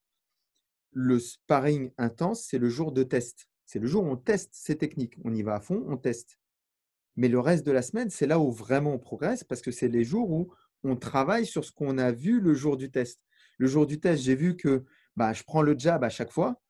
OK, mardi, mercredi, vendredi, je vais travailler sur comment faire pour ne pas prendre le jab. Euh, le lundi, j'ai pris Juji. Mardi, mercredi, on va travailler sur quel, à quel moment j'ai fait l'erreur, euh, à quel moment je n'ai pas replacé mes hanches, à quel moment je me suis laissé déstabiliser, à quel moment je n'ai pas placé la main au bon endroit. Et du coup, j'ai pris un Juji parce que j'ai autorisé cette erreur. Et, donc, euh, donc là, tu en, es où là dans, dans, la préparation de ton athlète? On en, est, on en est à, presque à l'échéance? Ouais, je suis sorti. Je suis, c'est juste, pour qu'on puisse euh, retrouver le, le, le, fil, le, fil, conducteur, tu vois, pour qu'on voit où est-ce qu'on en est. Et est-ce qu'on est allé jusqu'au bout? Est-ce que ouais, si on retrouve, si on retrouve le, cadre de la, de la question, classiquement, d'un point de vue neuromusculaire, on va avoir hypertrophie, force maximale, puissance maximale, peut-être vitesse maximale. Ça dépend des disciplines. Est-ce qu'on a vraiment besoin de vitesse? Est-ce qu'on a plus besoin de puissance? Ça dépend des disciplines. D'un point de vue cardiovasculaire, on va partir d'endurance de base. Euh, on va, ensuite, on va transférer sur de, de, la plus haute intensité. Puis, on va développer aussi l'endurance musculaire locale. Et puis, en se rapprochant de la compétition, si on, part, si on regarde des échelles de spécificité, plus je vais être proche de la compétition, plus je vais utiliser des outils spécifiques à la compétition, du temps de travail repos proche de la compétition, des adversaires qui ressemblent à mes adversaires de la compétition, euh, et des exercices qui ressemblent à ceux utilisés dans la compétition, peut-être même des exercices qui ressemblent à ceux que moi j'utilise. Pas que ceux qu'on utilise de manière générale. Non, j'ai un jeu, je ne sais pas, je suis Marcelo Garcia et je passe énormément de temps en dessous à, faire une, une, extension de jambe comme ça, tu vois, comme il faisait tout le temps Marcelo, euh, sur, sur une garde papillon. Bah, peut-être que j'ai intérêt à travailler spécialement le leg extension à partir de cette position. Donc, on peut même créer, et c'est ce que faisaient les soviétiques à l'époque, des exercices de développement de la force spécifiques à un individu ou à une discipline. Mais ça, c'est des, choses qui ont un intérêt quand le niveau de force maximale ou de puissance maximale est déjà élevé, sinon ça n'a pas d'intérêt, et que on est proche de la compétition. Ok. Et euh, toi qui as pas mal voyagé, tu as, été aux États-Unis, tu as, fait pas mal de pays, euh, j'imagine que tu as pu voir un petit peu comment se préparer les athlètes dans les autres pays. Est-ce que, euh, est-ce que tu penses qu'en France, on, a, on est en retard au niveau de la préparation physique. Euh, je parle toujours dans le jiu-jitsu brésilien, je ne parle pas dans les autres sports. Est-ce que dans le jiu-jitsu brésilien, les athlètes sont un petit peu en retard? Est-ce qu'ils négligent cette partie par rapport à, par exemple, aux Américains qui sont assez, friands de, la prépa physique? Est-ce que tu penses que c'est un des trucs euh, sur lesquels on est en retard? Oui. Je, je... Alors, oui, on est en retard. Mais le gros mais et le gros positif dessus, c'est que donc moi, j'ai commencé la préparation physique au Krebs en 2015. En 2015, quand je suis arrivé au Krebs, il y avait encore des entraîneurs donc de haut niveau hein, qui disaient Moi, je ne veux pas que mes athlètes squattent. 2015. Euh, ça n'existe plus au Krebs. Tous les athlètes squattent et il n'y a pas de problème. J'ai vu une vraie évolution des mentalités dans, dans, dans, la France entière sur la préparation physique en cinq ans. Le CrossFit nous a fait beaucoup de bien, il nous fait aussi du mal parce qu'on a plein de préparateurs physiques qui s'inventent préparateurs physiques en, en répétant des, séances de CrossFit sans en comprendre les tenants, les aboutissants, ce que ça développe ou ce que ça ne développe pas souvent. Euh, donc, il nous fait beaucoup de bien et du mal en même temps. Euh, mais progressivement, on a un niveau qui augmente. Vraiment, vraiment, vraiment. Et je pense qu'on va, on va, on va rattraper les Américains. Après, ce qu'il faut savoir aussi, c'est que les Américains, euh, et, je ne suis, pas, fan de parler de ça, mais on sait qu'il y a beaucoup de dopage dans le jiu-jitsu brésilien de haut niveau, qu'il y a beaucoup de dopage notamment aux, US là-dessus. Et parfois, les mecs, ils s'entraînent. Si tu veux, ils font des préparations physiques qui ne sont pas terribles, mais ils sont forts en dépit de leur préparation physique parce qu'ils sont chargés comme des mules. Euh, quand tu vois les préparations physiques de Gordon Ryan où il fait de l'hypertrophie toute l'année, euh, voilà quoi, j'ai énormément de respect pour lui en tant que, en tant que technicien de la discipline. Euh, mais ses programmes de préparation physique, que ce soit lui ou que ce soit Tom DeBlas avec euh, du, de l'intermittent fasting qui vend comme le remède miracle, etc. C'est une honte quoi. D'un point de vue préparation physique, c'est le Moyen Âge de la préparation physique. Donc, euh, donc parfois ils sont bons en dépit de leur préparation physique. Je pense que si on doit prendre un modèle de référence sur ça, bah, c'est le modèle de lutte euh, universitaire américaine, où là, par contre, on a des très bons préparateurs physiques. Euh, on a un niveau de préparation physique qui est extrêmement élevé. Et pour moi, l'avenir du jiu-jitsu brésilien, ça va être des athlètes qui vont ressembler aux lutteurs qu'on a aujourd'hui euh, et qui vont, être, qui vont être non seulement extrêmement forts, extrêmement explosifs, extrêmement endurants, des athlètes de très haut niveau et qui peuvent transférer dans toutes les disciplines. Parce que tu sais, dans, dans le jiu-jitsu, euh, une des questions qui revient souvent, c'est euh, euh, est-ce qu'un jour on réussira à avoir un ou plusieurs, évidemment, athlètes ou compétiteurs qui va pouvoir rivaliser au mondial ou tu vois mmh, avec mmh. les meilleurs, etc. Tu vois, et on a eu on a eu plusieurs personnes qui ont pu faire des podiums aux Europes, même pourquoi pas au mondial en bleu, en violette, etc. Est-ce que est en comblant ce, manque au niveau de la préparation, physique? Est-ce que c'est de là que pourrait venir la solution? Je pense pas. J'allais te poser la question, en fait, c'est une question qui est intéressante. Euh, j'allais te poser la question. Non, je ne pense pas. Je pense pas que ce soit la, la préparation physique, elle n'est pas optimale. Euh, mais, euh, mais si c'était que la préparation physique, on pourrait imaginer, parce qu'on a des très bonnes préparations physiques sur nos judokas de haut niveau, on pourrait imaginer un judoka de haut niveau qui se mettrait dans le jiu-jitsu brésilien et qui gagnerait tout. Non, je pense qu'il y, a un problème technique, technico-tactique, très certainement. Euh, même au-delà du problème technique, technico-tactique, il, y, a certainement un problème aussi mental.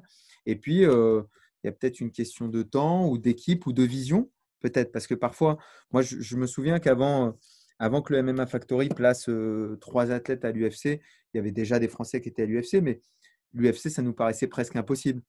Et puis après, quand il y a eu Mika, il y a eu Francis, il y a eu euh, Taylor, on a commencé à se dire, en fait, euh, l'UFC, c'est là, quoi. Si, si je suis suffisamment bon, je peux rentrer à l'UFC. On a commencé à y croire. je pense que ce qu'a fait Thomas cette année, qui était, qui était en Ogi, qui n'était pas en Guy, mais qui était exceptionnel, finir numéro un mondial comme ça, je pense qu'il y a il y a des gens qui vont croire à ça parce qu'ils se sont dit on a un Français qui a 40 piges, qui s'entraînait tout seul toute l'année, sans euh, coach, sans, euh, euh, sans même vrai sparring partner, etc. Et qui finit numéro un mondial en faisant tous les tournois. Maintenant, on a ce problème aussi que tu connais, que c'est onéreux de, devenir numéro un mondial hein, ou de devenir champion du monde en, en IBJJF et connaître vraiment parce que c'est ça, la, compétition de haut niveau, c'est connaître parfaitement les règles. C'est gagner, c'est pas. Alors, Rafael Mendes, il battait les gens. Il Juji à tout le monde 80% de ses victoires par, par. C'était incroyable. Il battait les gens. Mais la compétition de haut niveau, souvent, c'est gagner. C'est pas forcément battre. Battre, pour moi, c'est on s'affronte et je t'ai soumis, je t'ai battu. Mais gagner, c'est dans les règles du jeu, j'ai marqué plus d'avantages, plus de points. Et on sait tous les deux que le haut niveau, c'est ça. Ça joue à, quel, détail? La sortie du tatami, pas la sortie du tatami, le placement, le demi-garde, la demi-garde et le petit avantage que j'ai pris sur ce genou qui est placé là. Et, ça, euh, c'est vous, euh, toi, Kenji, euh, Thomas, qui allez former les générations qui vont pouvoir performer à ce niveau-là. Ça, c'est un sujet assez intéressant. En plus, tu, m'as parlé tout à l'heure de, la lutte euh, universitaire aux États-Unis. Euh, donc, c'est un exemple pour la préparation physique. Je pense que c'est aussi un exemple euh, bah, pour beaucoup de choses, pour la performance. Euh, et, moi, c'est un truc sur lequel je me suis pas mal euh, penché. J'ai essayé de chercher, en fait, au début, quand j'ai commencé à enseigner, je m'étais dit, ah, ce serait cool de pouvoir former des élèves, euh, faire devenir champion du monde, etc. Et puis, tu cherches, voir quel modèle tu peux suivre, dans quel autre sport ils l'ont fait, etc. Et vraiment, la problématique, je pense qu'on peut avoir en, France dans le jiu brésilien, et donc, c'est pour ça que je te posais des questions pour voir un petit peu ton avis mon, avis, je l'ai un petit peu, un petit peu forgé moi-même aussi. Euh, il vient pas forcément d'un domaine spécifique. Il vient pas de la préparation physique. Il vient pas de la technique. Euh, il y a des gens en France qui sont très forts techniquement, etc. Il y a des gens en France qui ont une très bonne préparation physique. Euh, le, le, problème pour moi, c'est l'environnement. c'est que, par exemple, si je prends une équipe de lutte dans une université américaine, tu as un groupe, je ne sais pas combien ils sont, mais on va dire 15 athlètes. Tu vas avoir 15 athlètes. Les 15 athlètes, ils vont avoir une saison qui va être rythmée euh, ils vont avoir un préparateur physique, un coach, etc. Et ils seront présents pendant toute la saison, pendant toutes les phases. Donc ça veut dire que tu vas pouvoir vraiment organiser l'entraînement pour développer les compétences de chacun de manière assez euh, bah, simple parce que tu peux organiser en fait. Le gros problème du jiu-jitsu en France, après dans d'autres pays, hein, mais ça, commence à, se résoudre un petit peu aux États-Unis, au Brésil, avec certaines structures. Eux, ils vont avoir un environnement de professionnels. Ils vont, ils vont être entourés. La personne qui va être champion du monde, elle n'est pas toute seule elle est entourée de gens qui veulent être champion du monde. Elle n'est pas entourée de euh, Jacques, comptable, 35 ans, qui vient après l'entraînement, euh, qui vient après, après le boulot, euh, qui a trois enfants, etc., qui en a rien à faire de devenir champion du monde, qui veut juste apprendre le jiu-jitsu brésilien. Donc, le fait d'avoir cette personne-là qui aspire à être champion du monde et cette personne-là qui s'entraîne vraiment juste pour son plaisir, et que ces deux personnes-là se retrouvent à s'entraîner ensemble, peut-être quatre fois par semaine, pour moi, ça crée un gros, euh, un gros écart en fait. C'est cette personne-là qui veut devenir champion. Comment il peut euh, se préparer de manière adéquate quand il est le seul à vouloir devenir champion dans son, dans son académie? Et moi, je l'ai vu dans, dans, certains, dans, certains, dans certaines équipes où c'était pas forcément le meilleur prof ou voilà les meilleures conditions techniques, mais par contre, ils étaient plusieurs à vouloir être champion du monde. Euh, et donc, ils avaient cette motivation qui se transmettait et euh, ils avaient tout organisé leur emploi du temps sur le fait d'être champion. Et je pense que ça, c'est un des facteurs numéro un qui nous manque en France.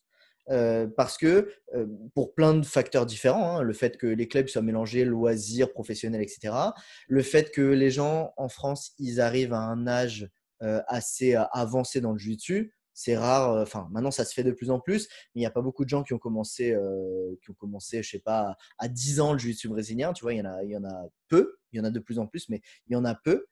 Euh, et donc, tu, tu, vas, enfin, c'est normal que quand tu commences une discipline à 25 ans, tu vas pas forcément aspirer à devenir champion du monde, à être le meilleur de cette discipline qui ait jamais existé, alors que tu as commencé à 25 ans. Tu vois. Donc, je pense que souvent, on, on a ce, problème d'arriver dans ce sport et de se dire ah oui bah, j'ai tourné avec un tel euh, peut-être que je pourrais le battre etc mais en fait j'ai pas le temps de développement euh, nécessaire pour pouvoir euh, arriver à ce niveau là tu vois ce que je veux dire? Ouais, est-ce que c'est quelque chose que tu peux retrouver par exemple à la Z Team où, il y a cette, atmosphère un petit peu j'ai l'impression qu'ils sont ils sont plein de compétiteurs plein de champions qui veulent aller performer à l'étranger gagner les choses? Est-ce que c'est une des équipes françaises où on peut retrouver ça je pense, que, je pense que oui, euh, mais il y a quelques, quelques choses qui me font dire non. D'accord? Donc, pas du tout pour critiquer la Z-Team, bien au contraire. C'est plus pour voir de manière objective est-ce que cette structure peut être comparable à une structure comme peut-être Atos ou Dreamart au Brésil, etc. déjà, la plupart des compétiteurs à la Z-Team, ils ont, je euh, je sais pas, entre 20 et 30 ans. Et euh, s'ils sont euh, ceinture violette, marron ou noir, ils ont plus vers les 30 ans que les 20. Tu vois ce que je veux dire? Mmh. Alors que normalement, en tout cas, c'est ce qu'on peut observer. Si on regarde par exemple une structure comme DreamArt au, Brésil, la plupart des, des, compétiteurs, ils sont jeunes, ils ont moins de 20 ans justement. Tu vois, c'est, ça qui, qui, qui comprend, qui, qui, fait la majorité de, du groupe c'est que des jeunes pratiquement. Donc, ils vont avoir un temps pour se développer euh, qui va être bien plus important. Généralement, ils ont commencé, ils avaient peut-être 10 ans, donc ils ont commencé à faire de la compétition, etc. Euh, et donc, ils ont eu le temps d'enlever le stress de la compétition. Euh, voilà. Aussi, l'autre aspect, c'est que, tu vois, en, en, France, donc là, tu prends l'exemple de la Z-Team, mais par exemple, quelqu'un qui va commencer à 22 ans, il va commencer à 22 ans, il va progresser hyper vite. On en a vu, hein, euh, Reda, Lutfi, etc. Ils ont progressé super vite. Euh, mais tu ne peux pas non plus passer ceinture noire en un an. Donc, Mm. euh, ça va te prendre quand même 7, 8, 9 ans, euh, 6 ans pour les plus doués. Et une fois que. Donc, j'ai dit, il a commencé à 22 ans. 6 ans après, il a 28 ans. Il a Mm. 28 ans. Il a toujours pas gagné d'argent avec le jiu-jitsu parce qu'en France, bah, il pouvait pas gagner d'argent. Euh, et pourtant, il doit dédier tout son temps à devenir euh, champion, mais pour pas gagner d'argent. Donc, ce serait pas vraiment logique, tu vois. Il n'a pas le, le, le- le- les débouchés qui vont le, vraiment l'inciter.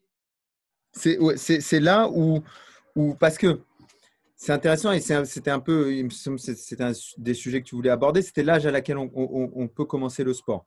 Si on regarde un petit peu toutes les disciplines et si on étudie euh, les champions du monde junior des disciplines et les champions du monde senior, ce qu'on voit, c'est qu'il y a très peu de conversion. Je crois que c'est aux alentours de 10% dans les disciplines. 10% des champions du monde junior deviennent champions du monde senior. Pourquoi? Parce que ce qu'on observe aussi, c'est qu'en gros, tu as un temps de pratique de haut niveau qui est autour de 10 ans et que quand tu as passé ce temps de pratique de haut niveau, même si tu l'as fait, euh, je ne sais pas si tu étais au niveau euh, de 15 à 25 ans, à 25 ans, c'est la fin de ta carrière. Ou si tu l'as fait de 20 à 30 ans, c'est bah, à 30 ans la fin de ta carrière. Mais quand tu l'as fait de 20 à 30 ans, tu as passé 10 ans en senior et donc tu as pu accumuler pas mal de choses en senior. Alors que quand tu l'as fait de 12 à 22 ans, tu n'as pas passé beaucoup de temps en senior. Et si c'est un sport dans lequel il y a de l'argent, tu n'as pas accumulé beaucoup d'argent. Donc, ce qu'on voit, c'est qu'en fait, il y a un temps limite. C'est très rare, ça existe, mais c'est très rare. Les gens qui commencent tôt et qui, dans le même sport en tout cas, qui commencent très tôt euh, et qui finissent tard. Et puis, et, et là, et là c'est toi qui vas un petit peu me confirmer. Euh, Cobrinha, il me semble que c'est quelqu'un qui a commencé assez tard.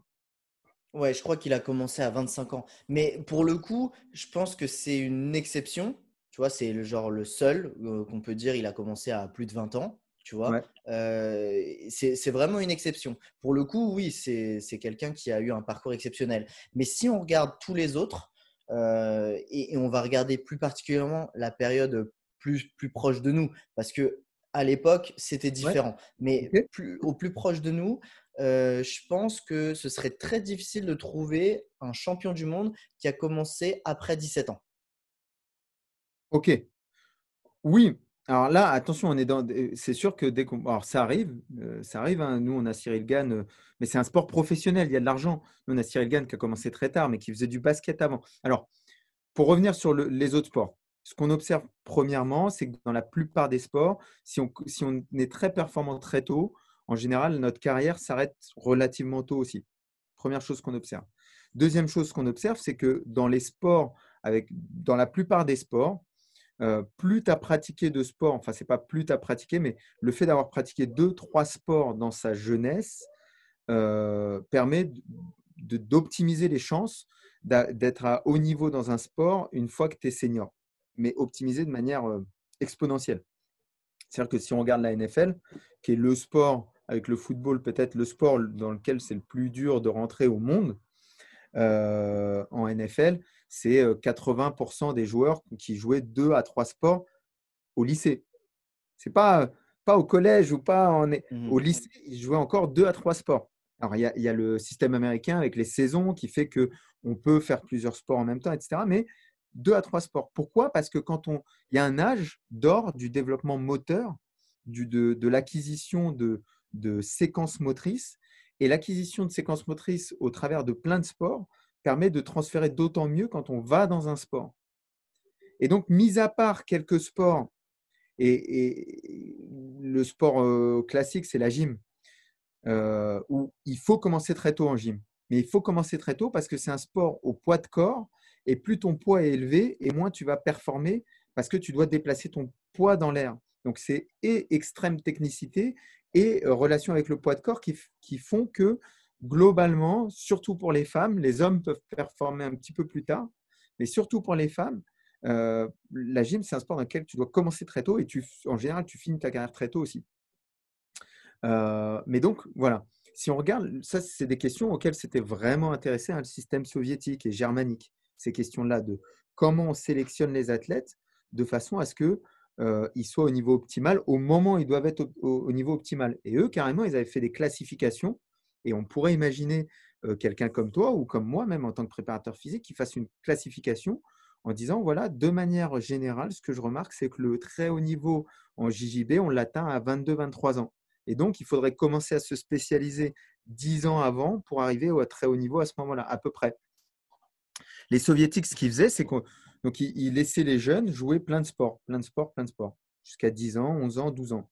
À partir de 12 ans, on avait détecté par rapport à des facteurs anthropométriques, par rapport à des facteurs de, moteur, qu'est-ce que tu préfères, dans, quoi tu es vraiment bon, peut-être des facteurs de personnalité aussi, et il, il commençait à t'orienter vraiment plus précisément vers un sport.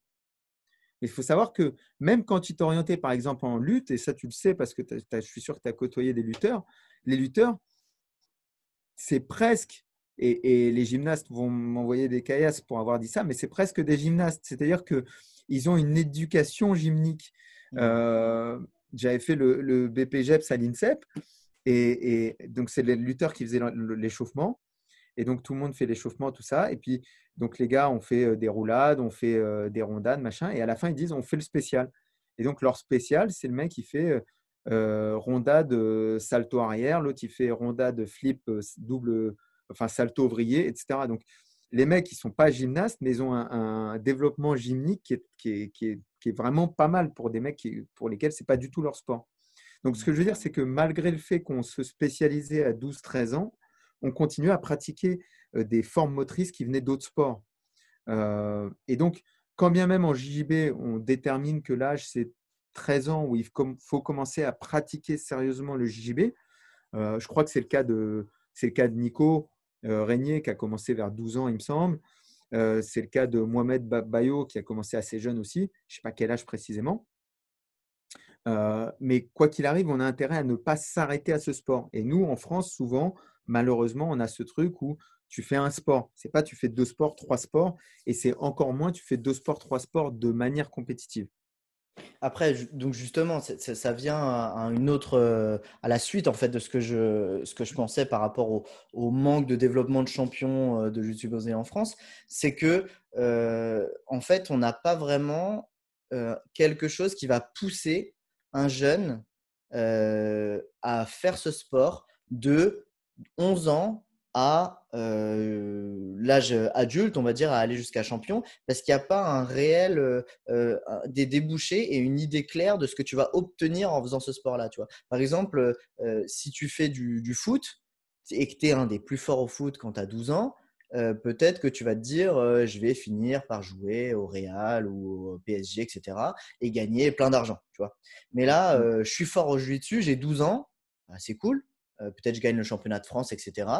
C'est bien, mais euh, ça va pas m'apporter grand-chose. Je n'ai pas d'idée claire de ce que ça peut me donner dans la vie, puisque ce n'est pas euh, un sport qui va me rendre riche, etc.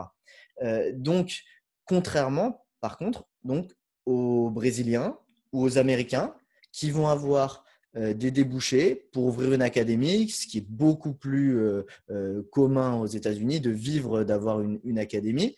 Euh, ou au Brésil, tu habites dans, un, dans une favela ou, ou euh, tu vois, d'un, tu viens d'un endroit euh, ou d'un milieu assez défavorisé, tu peux t'en sortir, tu peux finir par voyager à travers le monde, ouvrir une académie aux États-Unis, etc. Tu vois Donc ça offre des débouchés quand même qui sont assez importants et qui peuvent pousser un jeune à suivre ce cursus et à le continuer, tu vois donc, donc ça, c'est une, de, une, des raisons, je pense, que, qui fait qu'on n'arrive pas à avoir beaucoup d'athlètes. Tu vois, tu as pris euh, quelques exemples, hein, Mohamed Bayo, Nicolas Renier, on peut avoir Léon Larmand, euh, Franck Hart, etc. Pas mal de… quelques jeunes, en fait, qui ont, commencé à cet âge-là, mais il n'y en a pas énormément. Et j'aurais du mal à, à voir euh, un jeune de 13 ans et lui dire euh, euh, mets un peu de côté tes études, fais attention, va pas trop à l'école, faudrait plus que tu t'entraînes parce que tu peux devenir champion. Alors que c'est vrai que tu vas avoir euh, au foot des systèmes, je sais pas, de sport-études où tu vas organiser tes études pour pouvoir avoir une priorité aussi vers le sport et développer toutes tes capacités physiques, athlétiques, etc. Tu vois. Et je pense qu'on n'a pas du tout ce, on n'a pas du tout ça aujourd'hui en France, alors que aux États-Unis, tu as clairement des jeunes qui arrêtent d'aller à l'école, qui font l'école à la maison. Hein. Ils n'arrêtent pas complètement euh, les études, mais ils arrêtent d'aller à l'école pour pouvoir s'organiser autour des entraînements. Et je pense que euh, chez les Mendes, je prends ça en exemple parce qu'ils ont beaucoup de jeunes, Et tu peux avoir des jeunes, je pense, de moins de 10 ans qui s'entraînent 4-5 fois par semaine. Mm, mm, mm. Tu vois, donc je pense que forcément, ça, ça crée, euh, ça crée un- une, une différence par rapport à nous, nos, nos jeunes qui auraient pu commencer à cet âge, euh, euh, même si, même s'ils ne feraient pas que ça. Tu vois, tu dis qu'il ne faut pas forcément tomber dans l'hyper spécialisation, mais c'est quand même. euh, Enfin, justement, je voulais te demander pour toi, c'était quel âge le, le plus tard, un peu euh, globalement dans les sports de haut niveau, où tu pouvais commencer un sport, pas faire que ça, mais commencer ce sport-là. Pour toi, c'est quoi Tu as des exemples très tardifs? Tu as, un Cyril Diabaté qui a commencé le, la boxe taille très tard. Tu as un Cyril Gagne chez nous. Euh, le mec, il était basketteur. Il était basketteur. Il, est, il a fait de la boxe taille. C'est incroyable l'histoire. Il a fait de la boxe taille l'été pour garder un petit peu de condition physique. Euh, Là-dessus, le mec, il lui dit bah, Tiens, je te propose un combat. Il gagne son combat. Deuxième combat, il gagne son combat. Troisième combat, il gagne son combat. Le mec, il affronte Brice Guidon, qui était le sparring partner de Jérôme Le Banner. Il le bat. Il affronte euh, Youssef Bouganem, euh, qui est invaincu en poids lourd euh, en Europe. Et il le bat aussi. Et, euh, de là, il vient à la salle. Moi, je me souviens encore quand Cyril il est venu. voilà quoi, il se, présente sans se présenter. Moi, je sais même pas qui c'est. Je vois juste un, mec qui est, costaud, qui est athlétique, qui est, qui est- drôle, qui nous ramène cette énergie du basket. Un an après, il fait son premier combat et il montre une maturité dans la cage, une, une façon d'être serein, une maturité, un niveau technique, des déplacements. Des... Il fait un truc incroyable. L'année d'après, deux ans après avoir commencé le MMA, il rentre à l'UFC. Et, il est sur trois combats, trois victoires. Enfin, c'est incroyable, quoi. Euh, donc, dans les sports professionnels, c'est on, peut performer tardivement à partir du moment où tu as fait des sports avant. À partir du moment où tu as fait des sports avant. Euh, Michael Lebou, il n'a pas commencé tôt. Euh, maintenant, on a des gens, et c'est marrant, parce que c'est un peu l'exemple aussi que je voulais te donner. On a aussi des mecs qui, parce qu'il n'y a pas d'incentive financière dans le JJB, euh, passent dans le MMA. On a des mecs comme Taylor, comme Damien, qui étaient de très bons euh, jujitsuka, euh, qui sont qui ont progressivement glissé vers le MMA. Peter Ligier qui a glissé vers le MMA parce que euh, tout simplement parce que euh, voilà, en termes de notoriété déjà c'est pas la même chose, en termes de finances c'est pas la même chose, surtout si tu rentres dans les grosses organisations. Et donc il y a un moment où, euh, où- il y a une autre discipline qui va peut-être plus t'attirer parce que parce qu'il y, y y a une rémunération, parce que il y a les spotlights, etc., etc. Est-ce que tu sais, tu as pris l'exemple tout à l'heure de la lutte. euh, est-ce que est-ce que tu as ce, ce même, euh, ce même phénomène? Est-ce qu'il y a euh, beaucoup de cas de lutteurs qui auraient commencé tard qui peuvent être champions? Ou euh, tu vois ce que je veux dire? Non, ouais, c'est vrai. C'est une bonne question que tu poses. Non, je pense pas. Il n'y a pas de lutteur. Tu peux pas. Tu je vois mal pas, un, je dirais- un- un lutteur commencer à 18 ans, 18, 19 ans et arriver à, à rivaliser avec les meilleurs. Non, par contre, et c'est là où je voulais revenir, par contre, ce qu'on a aux États-Unis, c'est des mecs qui passent par la filière haut niveau de lutte. Donc pendant des années, ils luttent, ils luttent, ils luttent, ils luttent, ils luttent. Ensuite, ils voient que ce pas les meilleurs lutteurs euh, des États-Unis et ils- ils vont soit vers le MMA, soit vers le JJB. Et donc, on a des DJ Jackson en, JJB qui venaient de la lutte à la base, des Nicky Rod euh, qui se placent à la DCC alors qu'ils viennent de la lutte à la base. Donc, on a des mecs qui ont bénéficié du système de haut niveau de la lutte et qui ensuite se dirigent vers d'autres sports. Ça, oui. Maintenant, je suis d'accord avec toi que sur les capacités sensorielles, la lutte, de, de ce que j'ai lu et de ce que j'ai pu discuter avec Yuri et puis différents lutteurs, euh, l'âge de la spécialisation, c'était autour de 11-12 ans. Euh, Yuri me racontait comment ça se passe. En Moldavie, c'est un gros, gros pays de la lutte. Comment ça se passe là-bas? Ils font des tournois dans les villages. Tu as des tournois de lutte. Celui qui gagne le tournoi, il gagne un mouton. Euh, euh, c'est la fierté du village, etc. Et puis à 11-12 ans, euh, tu rentres dans le haut niveau. Donc le haut niveau, c'est-à-dire quoi? C'est entraînement tri-quotidien. Le matin, ce qu'ils font, c'est ce qu'ils appellent un décrassage. En fait, tu vas sur une piste, tu fais des 400 mètres, tu fais des pompes, tu fais des tractions, tu fais des squats, etc. Ensuite, tu vas petit déjeuner. Ensuite, tu as le premier entraînement de la journée. Ensuite, tu manges, sieste. Puis ensuite, tu as un petit peu d'études. Puis ensuite, tu as le deuxième entraînement. Ce qu'ils appellent le deuxième, mais en fait, c'est le troisième si tu réfléchis bien, parce que tu as eu le décrassage le matin, troisième entraînement de la journée. Ça, c'est ça tous les jours à partir de 12 ans. Donc non, en lutte, en lutte, la technique, je pense que le développement de la sensation fait que tu as besoin d'arriver relativement, de manière relativement précoce. Mais Thomas Loubersan, il me semble que c'est quelqu'un qui a commencé assez tard le, grappling et le JJB. Je crois que c'est quelqu'un qui a commencé à 23, 24, 25 ans, la discipline. Et là, qui fait numéro un mondial à 40 ans. Ouais, mais tu vois, je pense que ça, c'est des choses qui arrivent dans un sport assez jeune. Et la lutte, c'est beaucoup, plus, beaucoup plus développé depuis beaucoup plus d'années. Donc, au fur et à mesure que le sport il avance, est-ce que des, des, gens comme Cobrinha qui vont commencer tard, est-ce qu'il va y en avoir encore? Ou enfin après ça restait une exception donc il y aura peut-être toujours des exceptions mais il y en aura de moins en moins tu vois. C'est pareil pour ceux de ma génération dans, dans, le jiu-jitsu je pense que je faisais partie de la dernière génération des, des, gars qui pouvaient s'entraîner de manière loisir entre guillemets et puis un jour se retrouver à combattre contre Cayotera ou contre André Galvao contre voilà comme comme ont pu le faire bien d'autres Français, même deux générations avant moi. Mais je pense que au fur et à mesure, ça va de moins en moins exister. Tu vois, de, le fait de moi, tu vois, je me suis jamais entraîné professionnellement avant. avant d'enseigner le jiu-jitsu, j'ai toujours eu mon boulot, je m'entraînais quatre fois par semaine, je faisais pas de préparation physique, enfin voilà, c'était vraiment juste du loisir du jiu-jitsu, tu vois. Et puis c'est plutôt parce que notre sport il est jeune que des gars comme moi peuvent se retrouver à faire le mondial, à faire, tu vois, les championnats d'Europe, pourquoi pas même faire des podiums, etc. Tu vois, ça se retrouve pas. Si j'avais fait du judo, j'ai commencé le judo à 20 ans. Tu vois, si j'avais commencé le judo à 20 ans, euh, j'aurais, enfin, j'aurais peut-être même pas gagné une compétition régionale. Tu vois ce que je veux dire Enfin, tellement le sport il est développé et il y a tellement de talents qui ont, été développés dans, au fur et à mesure des années, etc., que c'est pas forcément possible. Et je pense que le jiu-jitsu va suivre ce, chemin-là, tu vois. Donc, euh, des, des, en fait, euh, des exceptions françaises sans avoir fait vraiment un, un vrai cursus d'apprentissage, de préparation, etc., je pense qu'il y en aura de moins en moins, si tu veux. Je suis d'accord avec toi. Je suis d'accord avec toi à l'exception. Je suis d'accord avec toi, mais il faut, il faut quand même qu'on regarde est-ce qu'on regarde les causes ou est-ce qu'on regarde les conséquences? Ce que je veux dire par là, c'est que, encore une fois, une des raisons pour lesquelles en, judo, euh, tu n'aurais pas performé à 20 ans quand tu as commencé, c'est que tu n'as pas de raison de le faire. C'est-à-dire que tu es hors du circuit fédéral. C'est-à-dire que le circuit fédéral, pour y rentrer, il faut être, euh, comme tu disais tout à l'heure, il faut être dans un pôle euh, judo à 13 ans ou 14 ans, puis avoir suivi le circuit, etc.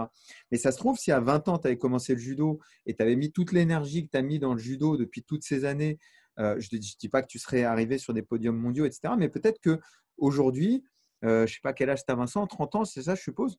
Je vais avoir 32 ans bientôt. 32 ans, tu vois, tu fais encore plus jeune que, ton âge. Euh, peut-être qu'à 32 ans, après 12 ans de judo très sérieux avec des gens qui sont bons, etc., bah, peut-être que tu serais arrivé à un bon niveau au niveau du championnat de France, etc.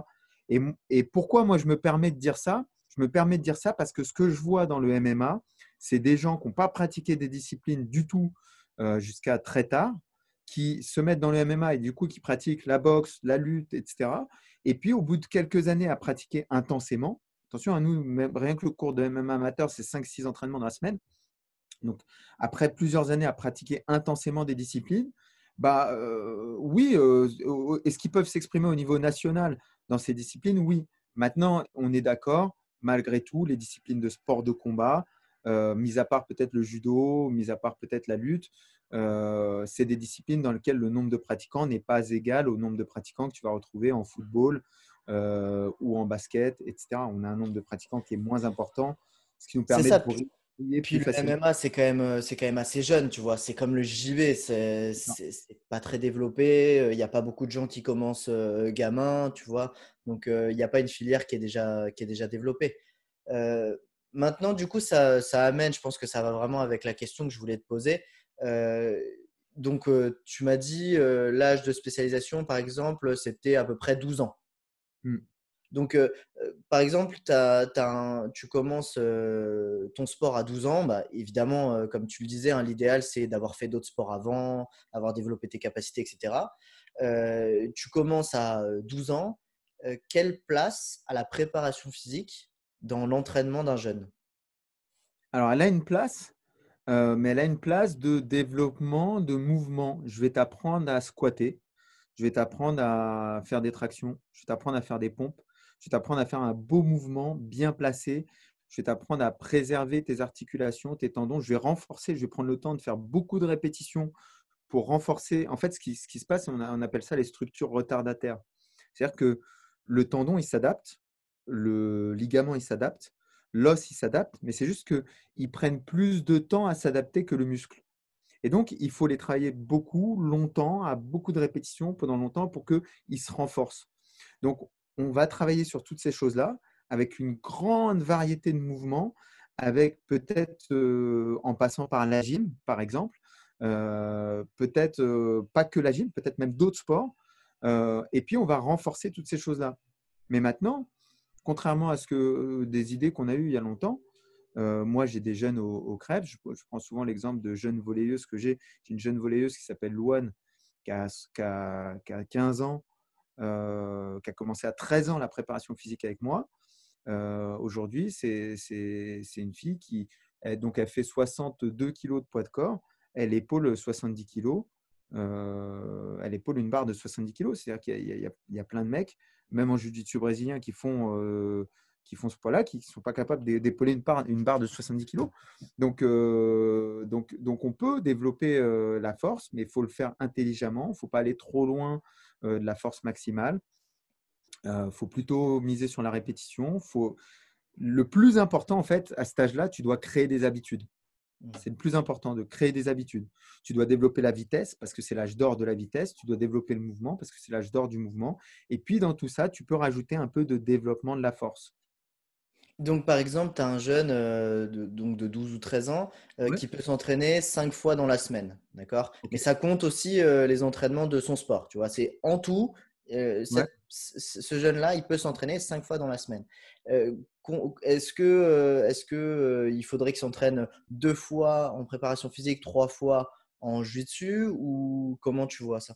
Non, il fait cinq fois du JJB et dans les séances de JJB, on lui met, euh, on commence à lui incorporer un petit peu de préparation physique. Donc peut-être que dans les séances de JJB, on commence avec un petit peu d'endurance fondamentale.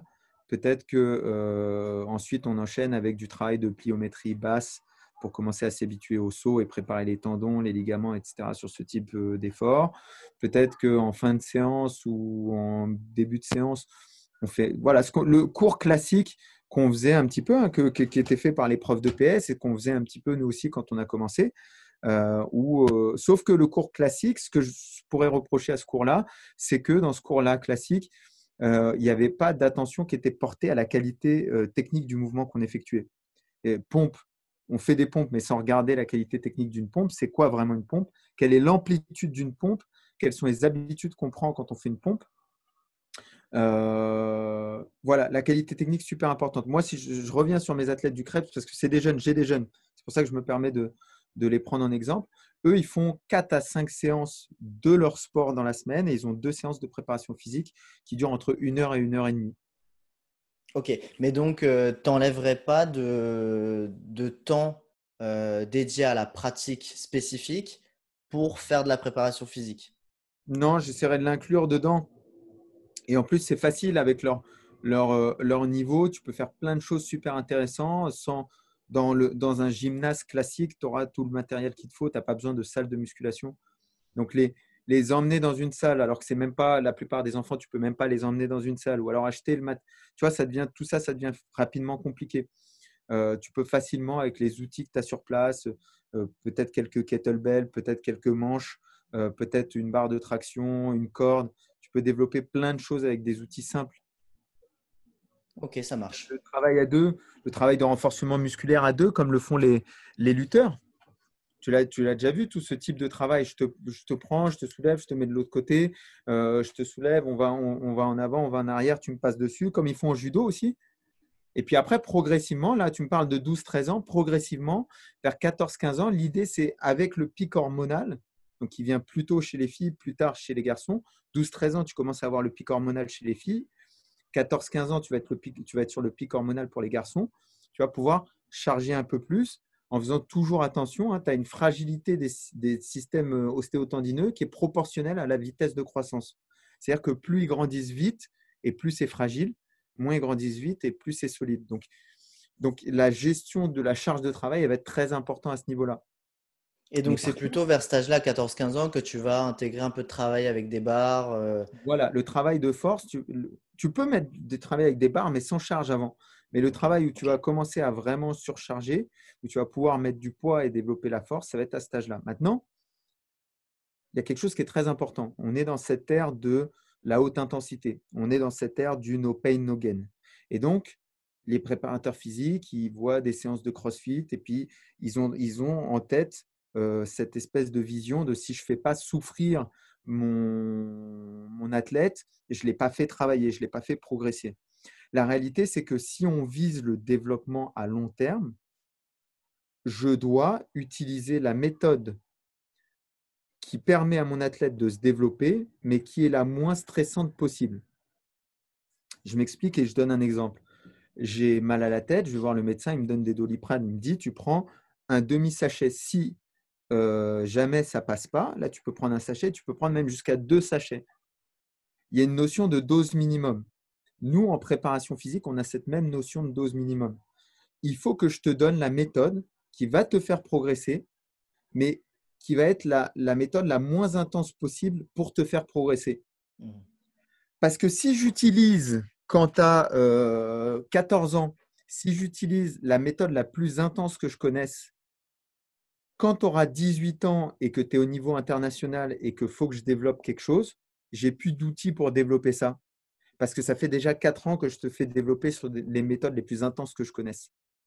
Donc, si je veux être un bon entraîneur et si je veux viser le développement à long terme de mon athlète, je dois utiliser des méthodes qui lui permettent de performer à l'heure actuelle, mais aussi qui vont le préserver pour lui permettre de performer un petit peu plus tard.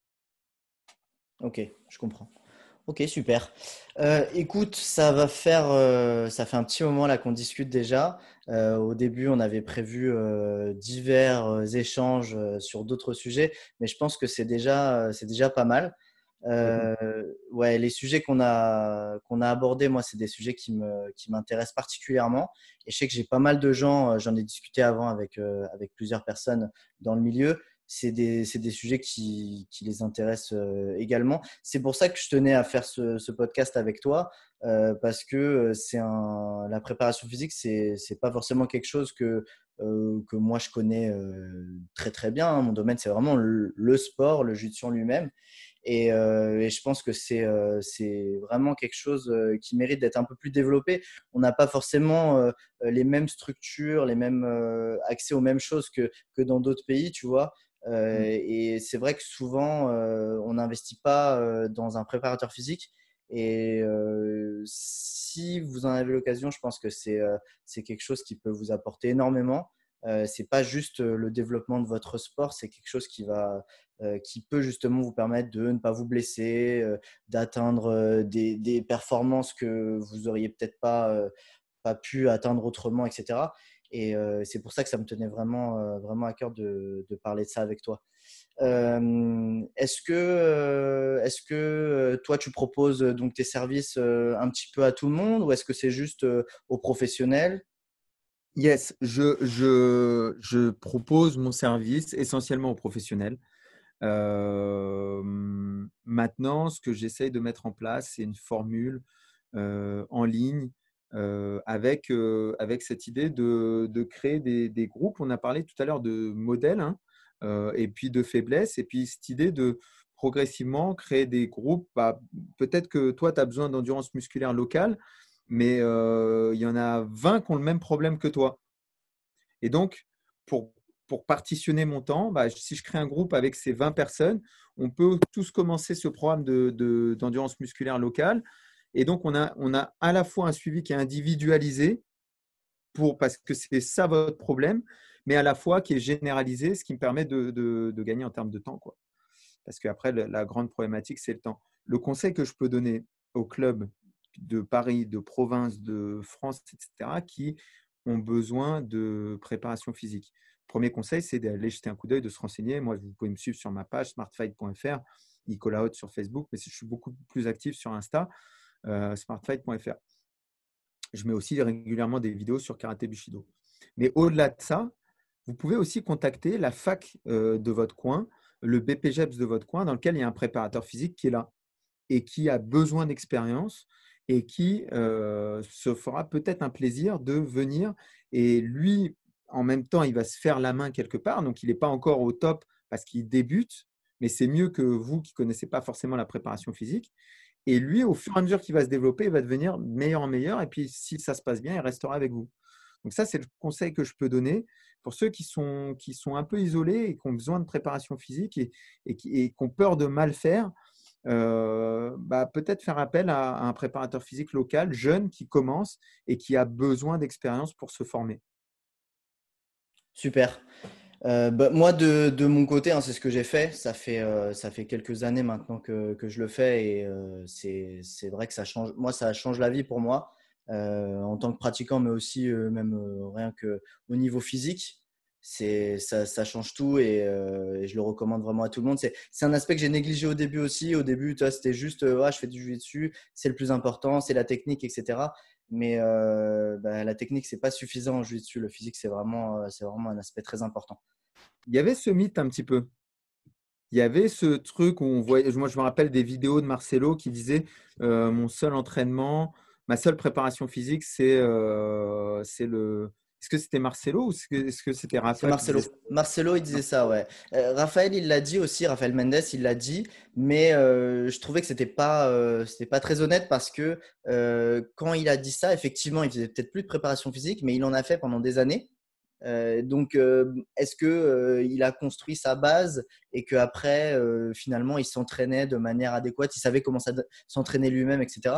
Mais il faisait des circuits, il faisait de la préparation mmh. physique depuis, depuis bien longtemps. Donc, il n'est pas arrivé à ce niveau-là sans préparation physique. Mais peut-être euh, les dernières années, les deux dernières années, effectivement, il faisait pas de préparation physique, mais euh, il était maître de son entraînement. Donc, il organisait ses séances de jiu-jitsu euh, à sa manière. C'était pas juste je viens, je tourne et je repars. Tu vois, c'était vraiment organisé scientifiquement. Est-ce que ça, c'est pas de la préparation physique?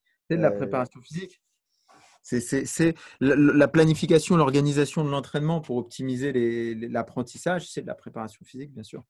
Voilà, c'est pour ça que je trouvais que c'était pas forcément euh, adapté comme, euh, comme conseil de dire euh, vous n'avez pas besoin de faire de préparation physique, vous avez juste à vous entraîner.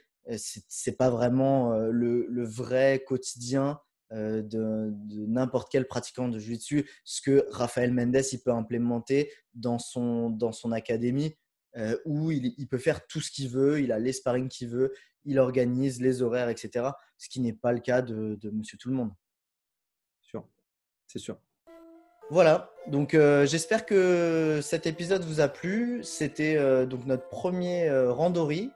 N'hésitez pas à nous laisser en, commentaire si vous avez des suggestions pour ce, pour ce format, si vous avez envie que l'on invite quelqu'un en particulier, et ou s'il y a des sujets qui, qui, vous tiennent à cœur, vous aussi et qu'on pourrait traiter ensemble.